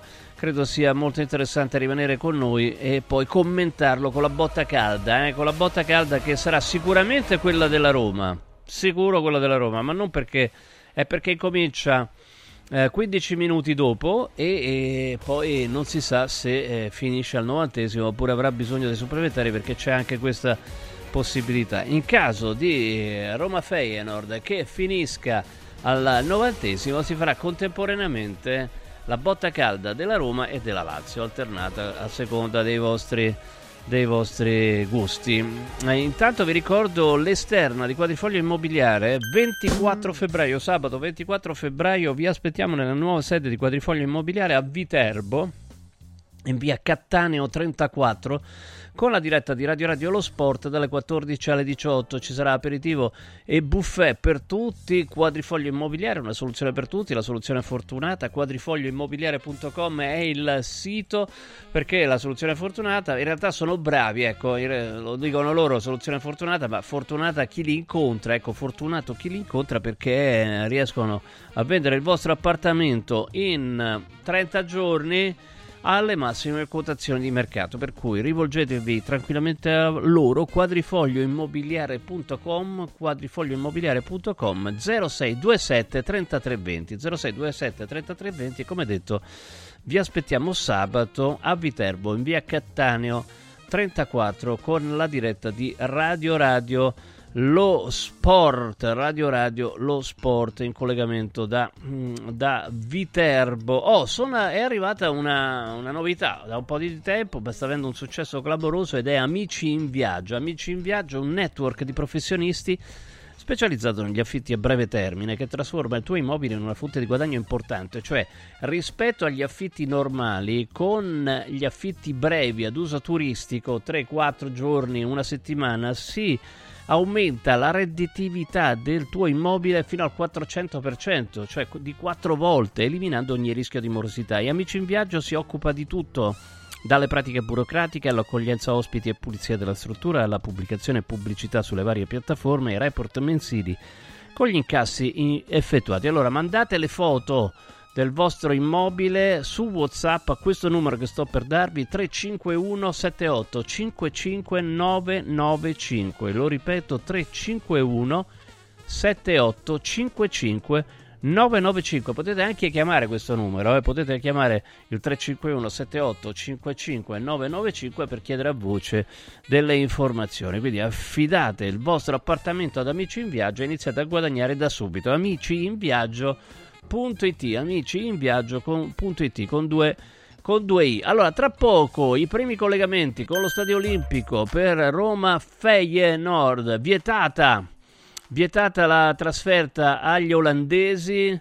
Eh, che, che, hanno fatto il casino che vi ricordate, insomma, la barcaccia distrutta e questi hanno pure fatto hanno pure rivendicato a distanza di anni, era il 2016 se non ricordo male, eh, questa impresa, per loro è un'impresa, aver distrutto un'opera d'arte conosciuta in tutto il mondo, quindi bene che non siano venuti eh, bisognerà stare che, attenti al fatto che magari siano arrivati ugualmente. Insomma. Quindi collegamenti per Roma Feyenoord, la presentazione di Torino Lazio tra pochissimo. Lavori in corso.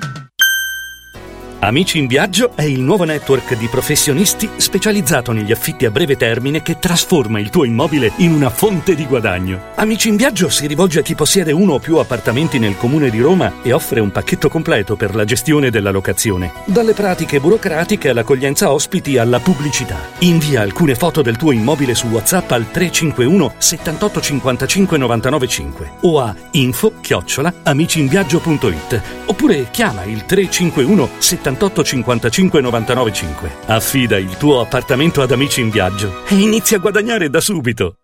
Voglio raccontarti una storia. Erano gli anni 60. C'era una bottega a Roma in cui si facevano i materassi a mano. Ogni volta che ci passavo mi fermavo a guardarli lavorare e pensa, oggi su uno dei loro materassi ci sei seduta sopra. Ruega Materassi Tradizione e Innovazione per il tuo comfort. Materassi selezionati dei migliori marchi e decine di letti personalizzabili perfetti per ogni esigenza e stile. Scopri i nostri 5 negozi e come contattarci su ruegamaterassi.com. Posso saltare un po'?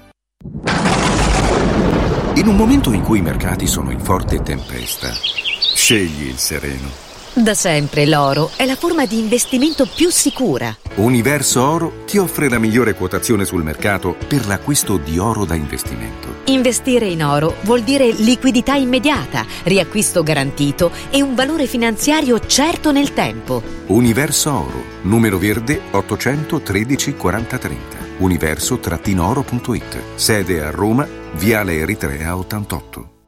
Stanca della tua vecchia cucina? È ora di cambiarla! Scopri i tanti vantaggi che Stosa Store Capena ha riservato per te e con l'acquisto di una cucina Stosa completa di elettrodomestici ricevi in regalo un buono acquisto fino a 500 euro da utilizzare da Luzzi Home Arredamenti a Borgo Quinzio, dove trovi il meglio per arredare tutti gli ambienti della casa. Stosa Store Capena ti aspetta in via Tiberina 34 anche la domenica. Stosa, molto più di una cucina.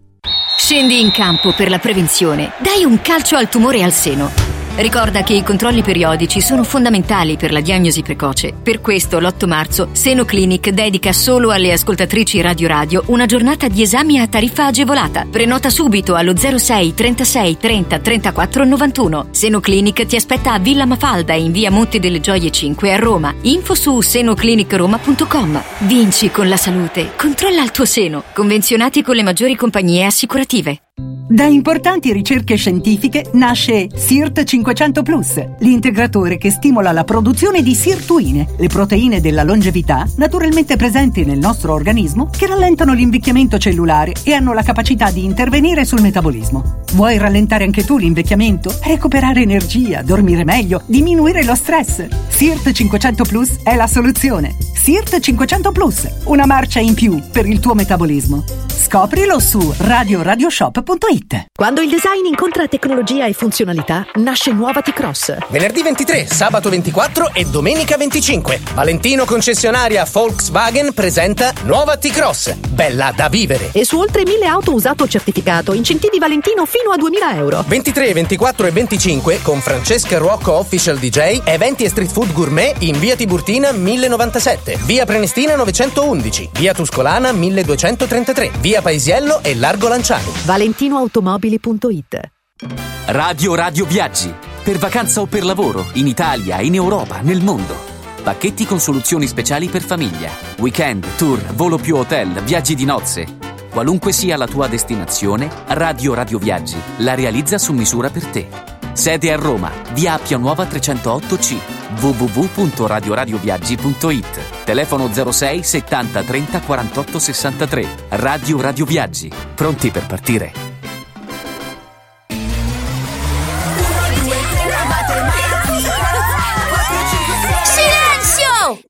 A Carnevale tutti a Cinecittà World! Sì! Da quest'anno il carnevale si festeggia a Cinecittà World. Parata dei carri, spettacoli, sfilate e premiazione delle migliori maschere. Scatenati nella più grande battaglia di coriandoli di Roma e scopri la novità 2024. Hotel Transilvania. Ingresso a 10 euro e torni gratis quando vuoi entro marzo. Info e biglietti su cinecittàworld.it. Lavori in corso. E allora oggi doppio appuntamento calcistico alle 20.45 Torino-Lazio e poi alle 21 il ritorno dei sedicesimi o playoff di Europa League tra Roma e Feyenoord. Tra poco andiamo allo Stadio Olimpico. Intanto saluto Renzo Gianantonio e il direttore Alessandro Vocalelli che è già in collegamento con noi. Ciao a tutti. Buonasera Stefano, buonasera Sandro. Ciao, ciao, ciao. ciao. buonasera a voi. Ah, intanto andiamo subito alla formazione ufficiale della Lazio. Non ci sono sorprese nel 4-3-3 che sta per sfidare i Granata allo Stadio Olimpico Grande Torino, Provedel tra i pali. Marusic e Isai sulle fasce con la coppia centrale, Ghila Romagnoli, Ghendusi Cataldi, Luis Alberto e il terzetto di centrocampo, davanti Isaacsen e Felipe Anderson ai lati di capitano immobile. Questa è la Lazio. Oh, eh, è una partita, poi, poi vado da, dal direttore, eh, è una partita in cui si presume che si possa segnare poco pochissimo, no? perché sono due squadre che segnano poco. Sono due squadre che segnano poco e sono due squadre soprattutto che sanno di essere a un bivio, soprattutto la Lazio. Il Toro tocca con mano la possibilità di, una, di uno scavalco, come si dice in questi casi, e di accreditare delle velleità europee che spesso sono più sui, diciamo, sulle colonne dei giornali editati dal suo presidente che non nelle partite dei ragazzi di Juric, con cui peraltro risulta esserci parecchia maretta. Eh, direttore, allora, direttore, eh, que, que, intanto cominciamo da Torino-Lazio, poi andiamo su Roma-Feyenoord. Torino-Lazio, è, ehm, se ci sono delle possibilità ancora per la Lazio, se le deve giocare tutte oggi. Le chips, le fish devono essere buttate tutte sul tavolo. No, io non sono d'accordo con Renzo quando dice che, che, che il Torino eh, è una cosa velleitaria quella di pensare all'Europa, magari all'Europa League, perché da una parte diciamo appunto che, che la Lazio è ancora in corsa per la Champions. No, io non l'ho detto però. Ah, ho, detto, detto, Renzo, detto che devo... No, eh, neanche, no, neanche Renzo, io credo, non credo neanche alla Champions della Lazio, credo poco a entrambe però, per i rispettivi. Però, esatto, però il Torino obiettivi. l'Europa League sta a un punto dalla Lazio, Eh, credo che si rigiochi in, in quattro giorni, oggi e lunedì che c'è Roma-Torino. Eh no, ma lo dico non perché, lo dico perché per significare che la partita è complicata, secondo Ah, no, me. Certo, Torino sta, certo. facendo, sta facendo un campionato comunque a ridosso diciamo delle sette, eh, otto squadre, mettiamoci pure il Bologna più forte, per cui è una partita, una partita difficile in cui giustamente, eh, invece su questo sono d'accordo, la Lazio si gioca l'ultima, l'ultimo treno per poter lottare eh, noi diciamo sempre per la Champions League, ma quale Champions League? Quella del quarto posto o forse addirittura anche del quinto? Perché se, se poi eh, scoprissimo che tu molli questa possibilità e poi invece gli italiani si conquistano addirittura la quinta posizione e tu non, non sei neanche eh, in corsa per la quinta, allora sì che ti mordi le mani. Per cui io penso che la Lazio debba, debba ancora crederci e pensare che questa sera può dare una riaddrizzata alla classifica e una possibilità di rientrare in corsa. Oh, ma mh, la partita col Bologna è stata persa per Maresca o per il Bayern, secondo te? No, per me è stata persa per Provedel, cioè Ah. che, che ha tutta la mia stima incondizionata perché è stato l'anno scorso il miglior portiere della Serie A e anche quest'anno ha fatto delle ottime cose, però in quella partita se lui non fa quell'errore rimettendo in corsa il doppio errore, il primo di dare la palla a Luis Alberto e il secondo di consegnarla ai giocatori del Bologna, eh, secondo me quella è una partita che, che con il tempo che passa poi la, la Lazio riesce a amministrarla, quella è una mazzata, per cui Provedel, ahimè, lo dico con, con grande dispiacere, primo responsabile, e poi ci metto anche l'arbitro, però eh, insomma, anche l'arbitro avrebbe dovuto espellere Fabian, Fabian, eh, sull'1-0 e, e sono grandi particolari che indirizzano il corso di una partita. Renzo, vedevo che sorrideva. Più, più Maresca o più lo sforzo contro il Bayern? Ma io ne vedo, ne vedo tante. Lo sforzo contro il Bayern fisiologicamente si è visto nel secondo tempo, perché nel primo tempo la Lazio con, con la testa e coi sentimenti c'è stata, ha giocato un'ottima partita, anzi dal punto di vista offensivo ha, ha prodotto quanto faceva nei giorni migliori, che non sono stati moltissimi in questa stagione. L'arbitro ha fatto degli errori anche abbastanza chiari, anche abbastanza turno. pesanti. Eh, beh, ma questo a posteriori ci fa poco. Chi pensa di aver No, subito è stato riconosciuto ancora da- peggio. dai vertici dell'AIA come un errore serio, insomma, evidentemente. Sì, evidentemente, ma ciò chiaramente non cambia quello che è successo. Anche la, la possibilità di fare pochi cambi e poco di qualità e di far giocare tanto calciatori che hanno ricominciato a fare le, le tre gare in una settimana ha inciso parecchio perché la Lazio tanto contro, eh, contro i rossoblù quanto stasera praticamente ha 14, 15, 16 a, a quelli e basta. E vabbè, insomma, tra poco ce la vediamo. Andiamo, scivoliamo un po' su Roma Feyenoord, che è una partita importantissima, anche per quella cosa che dicevi te, direttore, no? Anche per il ranking, perché Assolutamente. eh, per la vittoria. Eh, sì, noi le, le nostre, mai come quest'anno, secondo me c'è. Non c'è sono questo- ammesse gufate, Sandro. Eh, bravissimo, stavo dicendo esattamente questo, hai fatto una sintesi sublime. Io generalmente quando stanno le partite europee uno tende un po' a tifare contro a volte contro le rivali storiche italiane, magari in Coppa, no? E invece quest'anno sarebbe un eh, deleterio perché, perché le- se, se le italiane, più italiane vanno avanti e più tu hai possibilità di conquistarti magari il quinto posto, quindi tutte quelle che sono in corsa, e sono tante, perché dal, dal Milan in giù direi che, che sono un po' tutte coinvolte, e avere due posti invece che una è tanta tanta roba, per cui il ranking europeo si alimenta con le vittorie in, in Europa, per cui se, infatti ieri per dire il pareggio del Napoli col Barcellona, al di là del fatto che tiene in vita giustamente la, la speranza del Napoli, comunque serve anche a tenere lontano un po' le, le spagnole dal- dalla possibilità di, di- di contenderci questo Certo. quinto posto, per cui, per cui anche Roma Feyenoord ha un valore di questo tipo. Assolutamente. Allora, eh, puoi rimanere un attimo qua? Cioè, andiamo a fare il primo collegamento con lo Stadio Olimpico con i nostri Aspri e Marcacci. Ciao a tutte e due, buonasera.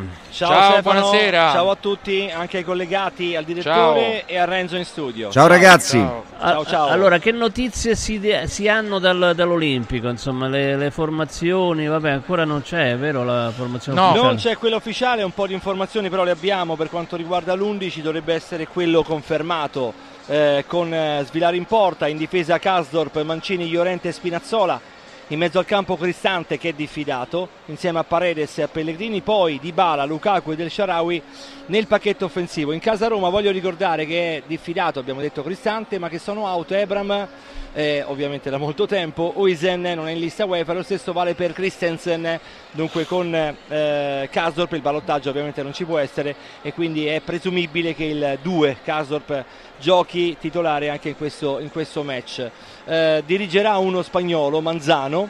Eh, vi ricordo anche che per questa gara De Rossi ha fatto straordinaria Trigoria, questo mi viene riportato pochi minuti fa, anche oggi, analisi accurata eh, di alcuni video della gara di andata, quanto fatto bene, quanto fatto male, punti di forza, punti di debolezza e andiamo a leggere insieme perché arriva una ulteriore Sì. informazione C'è attesa per il dell'11. Feyenoord, c'è la Roma però. Esattamente, la confermiamo, Svilare in porta, in difesa Casdorp, Mancini, Llorente e Spinazzola, poi Cristante, Paredes e Pellegrini appunto sono confermati, Dybala e il Sharawi e Lukaku, abbiamo raccontato quello che in realtà ci stanno Quasi albero di. Natale potrebbe essere. Ah, attenzione che c'è un ritorno.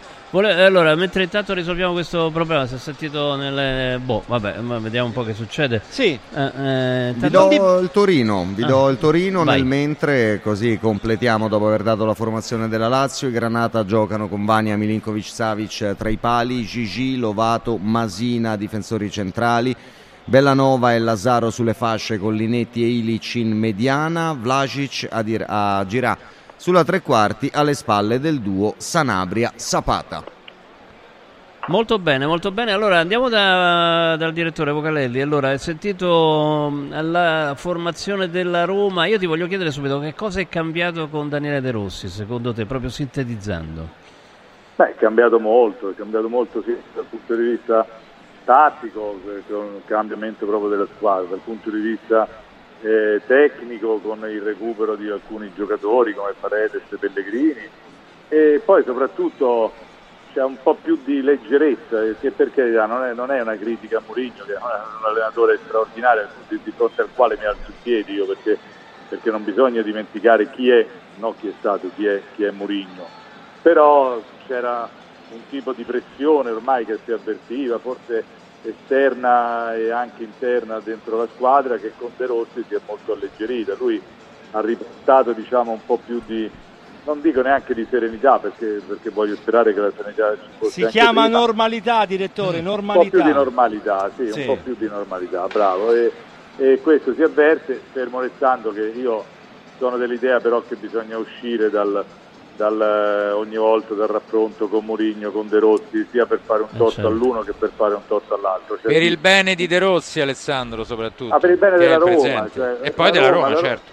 La Roma è qualcosa che va al di sopra di tutto, dei grandi allenatori, dei grandi giocatori, dei grandi presidenti. Cioè, la, Roma, la Roma è la Roma e per cui il bene della Roma secondo me dovrebbe portare a, a evitare di dividersi in fazioni, di magari continua a pensare ah con Mourinho però attenzione o adesso vedi invece con De Rossi usciamo da questa da questo diciamo da questo parallelo Usciamo per un attimo fuori dal dualismo. Esatto, è bravissimo, bravissimo, bravissimo. Mo- molto bene. Allora, no, beh, io sto notando una cosa, non so voi ragazzi, ma insomma, eh, Di Bala, no, per quanto non siano brillanti le prestazioni, però le gioca tutte. Cioè, questa è cambiata, una co- è una cosa Eh, che è cambiata. sì. Eh, facciamoci una, una domanda anche qui, insomma. Anche de- sul come le gioca però, eh. Eh, l'ho detto, Facciamoci per quanto domanda, non sia brillante, però le si- gioca tutte. il- la cosa importante è che non si tira indietro, cioè la cosa importante è che non si va a centellinare, non si va a dosare, evidentemente studia a tavolino quelle gare che vuole giocare, le può giocare, al momento sono tante, però è sempre comunque nel vivo, nel progetto, è all'interno di un discorso che un tempo invece così all'interno non lo vedeva. E questo mi sembra importante anche perché lui era legato a Mourinho moltissimo. Però evidentemente questa sorta di tranquillità, normalità come abbiamo detto prima con col direttore eh, piace anche a chi la tensione in campo la sapeva magari gestire meglio come Dybala o come, o come Lukaku. Ecco lo stesso Lukaku è un altro tema importante.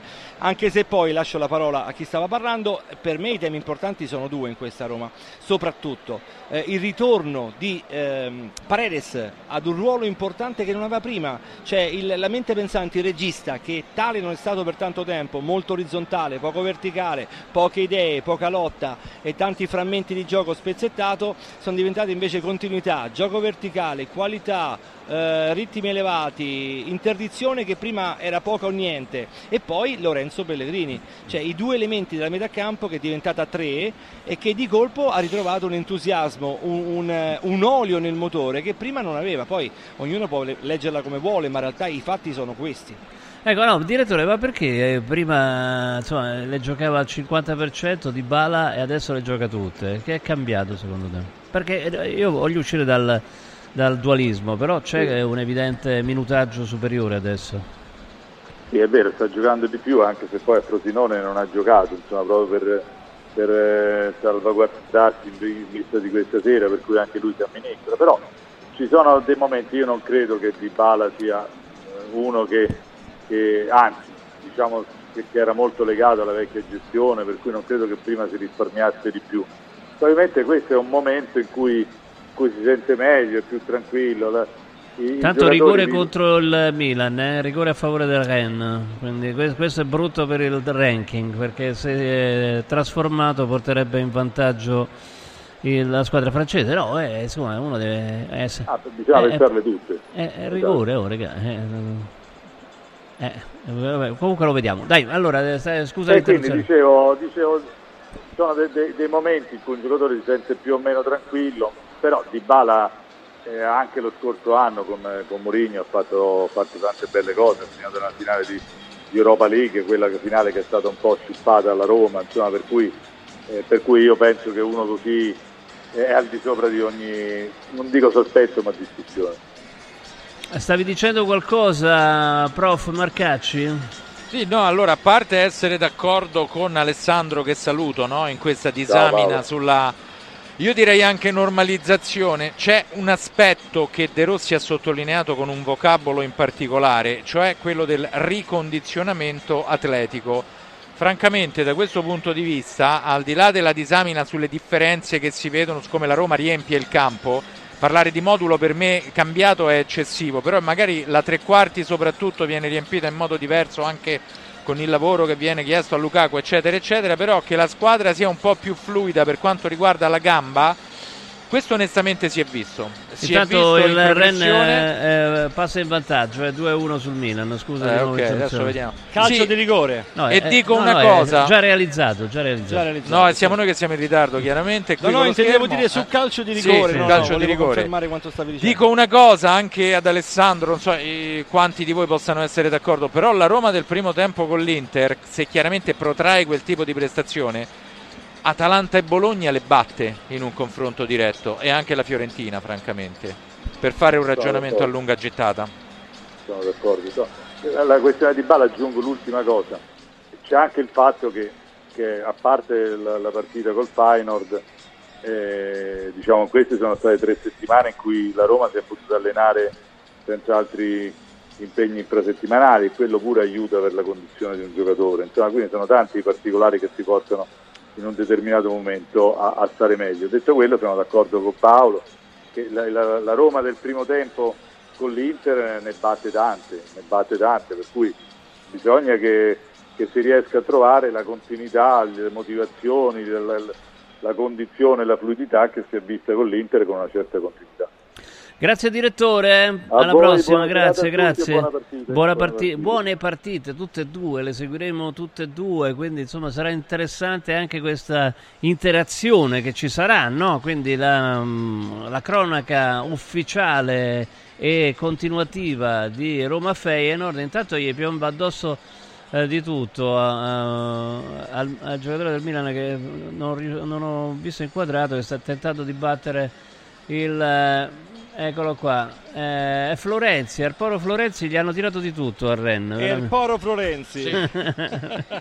Arporo Florenzi gli hanno tirato veramente di tutto. Vabbè, insomma, no, per dire che comunque l'inciviltà esiste dappertutto, eh, quindi non, non è che si fanno mancare niente in Francia. 2-1, mm, 2-1 per il Rennes, per ricordare. Oh, dicevo, ci sarà eh, questa interazione no, con eh, la cronaca integrale di Roma Feyenoord e la cronaca eh, di Torino-Lazio, quindi ci saranno poi aggiornamenti, una, una serata come quella dei, dei- dei tempi andati. eh. Scusa, Ecco, ping ponghiamo scusa, praticamente Stefano, sì. giusto? Scu- Scusa, Fabrizio, scusa Fabrizio, vi diamo aggiornamenti, capito? Esatto, un tempo si chiamava anche della gomitella, me lo ricordo ai tempi d'oro. Addirittura. Beh, Sì, sì, si faceva così. denominazione, sì, sì. direi, Lo no? sapevano un po' tutti, la gomitella che facevamo Sì. io e il mio collega per raccontare la, la- la- la partita che in qualche modo eh, andavamo a vivere su campi diversi. Senti, però una cosa che vorrei sapere, detti i dettagli tecnici, il- Sì. la- l'affluenza sarà, sarà sold out? Sold out, sold Sì, out, sì, sold sì. out. Eh, in barba chi pensava che con Mourinho insomma lo si faceva e con De Rossi Ecco, no, torna oh, tema aveva di detto Mourinho. usciamo per un attimo fuori dal Fuori dualismo, dualismo, invece ogni no. tanto non No, no, ci io- riusciamo. eh, ma io ci Rientra tengo, dalla eh. finestra. Io ci tengo molto a questa cosa perché siamo.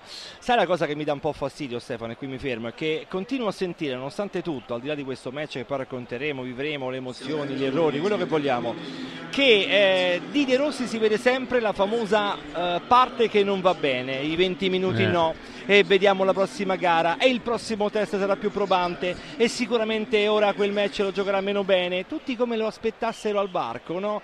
Eh, per eh, capire quando scivolerà e si sbuccerà le ginocchia. Sinceramente a me questa cosa dà un po' fastidio perché invece Mourinho che faceva tanto male in alcune partite e molto male in altre, anzi moltissimo, eh, non veniva mai valutato per quello che di negativo faceva ma per quello che di positivo Grandissimo faceva. gol di Leao, scusate, Uh, una, una cosa pazzesca, proprio ha dribblato anche il giardiniere dello stadio di Rennes, eh, una cosa veramente incredibile, è entrato con la palla in porta, quindi 2 a 2 tra Rennes e Milan, gol Ah. favoloso di Leao, bellissimo. Vai, questo per il ranking è importante, eh, ragazzi. Beh sì ragazzi perché il ragionamento anche in questo caso fino a primavera inoltrata sarà fondamentale per i calcoli di classifica acquisendo di partita in partita per quanto riguarda le italiane questo diritto in più. Praticamente ehm, tornando al dato ambientale Stefano l'Olimpico viene riempiendosi a strati in modo uniforme il che fa pensare veramente al pienone delle grandissime occasioni perché delle grandi la cornice lo è sempre. Stasera delle grandissime con tutta la difficoltà di parcheggiare nel quadrante Prati eccetera e di insomma raggiungere l'Olimpico a questo punto a meno di un'ora dal eh, fischio d'inizio di Gil Manzano perché mancano esattamente 59 minuti a Roma Feyenoord Intanto il gol di Leao è veramente bello ma anche fammi dire eh, potente al tempo stesso, cioè classe e potenza, testardaggine. vincendo tutti i rimpalli tra e l'altro voglia di vincere Eh, certo. rimpalli a go-go. Complimenti veramente, con l'applauso anche di Ibrahimovic in, in tribuna, niente, niente male, direi niente male. Molto bene, molto bene. Il ranking sale. Il ranking, oh, Sì. abbiamo sta ossessione. Guarda, una cosa me la devo levare Sì. tosto. Cosa- È un po' come Mourinho, cioè quelle cose che rimangono. una no? volta ne avevamo un'altra adesso è il ranking Eh, penso te. Eh, E le nostre mogli ringraziano, vero? Eh, sì. Vero Marcacci? Esatto. Fanno il tifo per le italiane. Eh, che gli frega. Vabbè, ehm, detto questo però... E io insomma- che vi pensavo diversi. Eh, detto questo però, ragazzi, una cosa rapida. Però a me, insomma, a me sembra che questa Roma di De Rossi giochi Bene, gioca bene, Gioca Stefano. bene, gioca molto meglio. Stefano, cioè, tu ami non il era- calcio, Non erano ami- tutte seghe come alle Oh, volte venivano descritte no. da Mourinho. Scusate, eh, perché scusate se ho Ecco. usato questo termine. Stefano, ma quante volte lo vado dicendo? Tu mi ascolti qualche volta no, e ci certo. sentiamo, in, in collegamento lo vado ribadendo sempre quando faccio i forum e anche durante le partite. E quando Mourinho ha puntato l'indice sulla qualità tecnica, comportamentale, caratteriale dei suoi giocatori, l'ha puntata dicendo che non erano alla sua altezza fondamentalmente. Questo ha destabilizzato l'ambiente, lo spogliatoio. Quelli più forti in campo hanno reagito alle sollecitazioni emotive, altri hanno mollato, il gruppo si è sfaldato e al di là del fatto che in campo il gioco non c'era, non c'è mai stato, ecco De Rossi ha riportato questo, le colpe si dividono, sono le mie dice De Rossi quando si sbaglia, sono dei giocatori quando è il caso di dirlo, non sempre a prescindere. Ecco, questo piace molto, mi raccontano, non è opinione ma informazione, al gruppo questo piace parecchio, De Rossi si prende le sue responsabilità e ricorda che in campo si può anche cambiare look tattico, nonostante in passato questo eh, sembrasse assolutamente un'utopia. La Roma gioca a 4, 3 in mezzo al campo, si inventa anche camaleonticamente qualche avvicendamento, qualche soluzione in corso d'opera, non si poteva pensare altrimenti all'epoca, perché sarebbe, e sembrava resa maestà a livello tattico.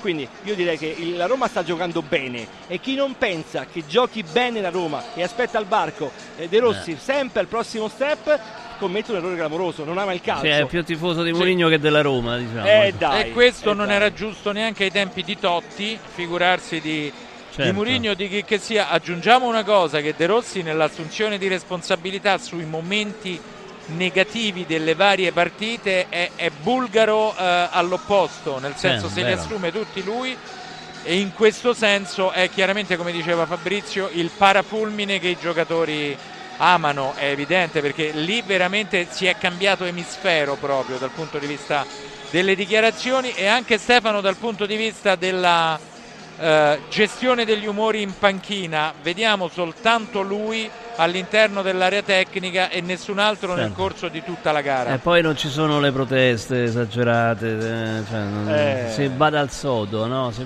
rialzati e gioca. No, ma poi è incredibile, in area tecnica giallorossa si può passare, cioè il guardalino e il quarto uomo possono passare, cioè addirittura pensano si possono anche fermare e dice salve mister De Rossi, tutto ok? Cioè cose che erano impensabili, ora a- alla maggior parte di coloro che ascolta magari eh, sarà anche piaciuto quell'atteggiamento, a me no. Non è mai piaciuto, mi è Eh. sembrato una violenza esagerata e vai a giocare in campo, la, la gara giocatela in campo, il fomento Sì, poi tra l'altro era un boomerang, eh, perché a me Eh, sem- con un distinguo per me però lì. No, Perché- no, aspetta, scusami, fammi dire che a me sembrano che gli, sembra che gli arbitraggi adesso siano più rilassati. Cioè Oh, che- totalmente. An- anche rilassanti da un certo nei punto di confronti della Roma, Sì. eh. Nei confr- No, in- no, in- certo. In Serie A stavo dicendo. vabbè. Sì. Totalmente d'accordo, e questo maggiore, è importante. maggiore serenità del direttore di gara, questo sicuramente, perché non era facile, diciamoci la verità. Al tempo di Mourinho accadeva anche un'altra cosa, che le panchine degli altri, partendo, è come diciamo, partendo dallo 0 a 1 del fatto che la panchina della Roma avrebbe comunque fatto casino, si permettevano anch'esse di tutto, questo è stato detto meno. Io ricordo Roma-Fiorentina, la panchina di Italiano ha combinato di tutto, però faceva notizia soltanto eh, il caos che accadeva con la panchina di Murigno. Ecco, anche questo insomma eh, mi piace sottolinearlo come, come sfumatura e sicuramente viviamo un periodo adesso di normalizzazione degli umori, eh, della psicologia della squadra, direi della serenità indipendentemente dal risultato che può far bene al cammino della Roma.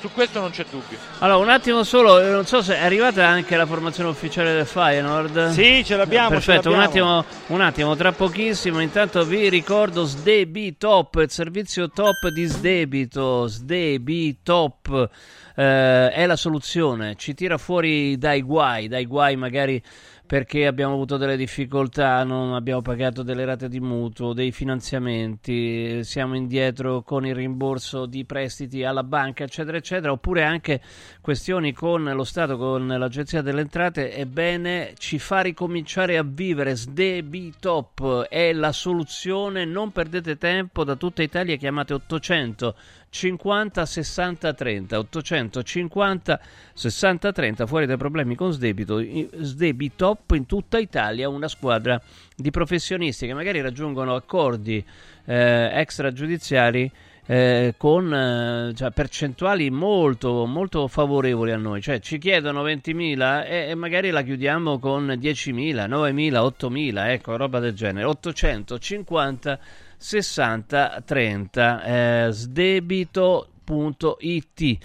e mm, eh, c'è anche una cosa che volevo ricordarvi che è eh, Acquabria. Che cos'è Acquabria? Acquabria ci porta, è un'azienda che ci porta eh, depuratori d'acqua, depuratori d'acqua eh, che tolgono tutto quello che non dovremmo bere con l'acqua, cioè la plastica, i metalli pesanti, insomma, eh, diventa acqua pura come di sorgente. Con i depuratori Acquabria cambi il tuo stile di vita e quindi tra l'altro per chi dice Radio Radio ci sono ben 10 anni di garanzia totali sui depuratori.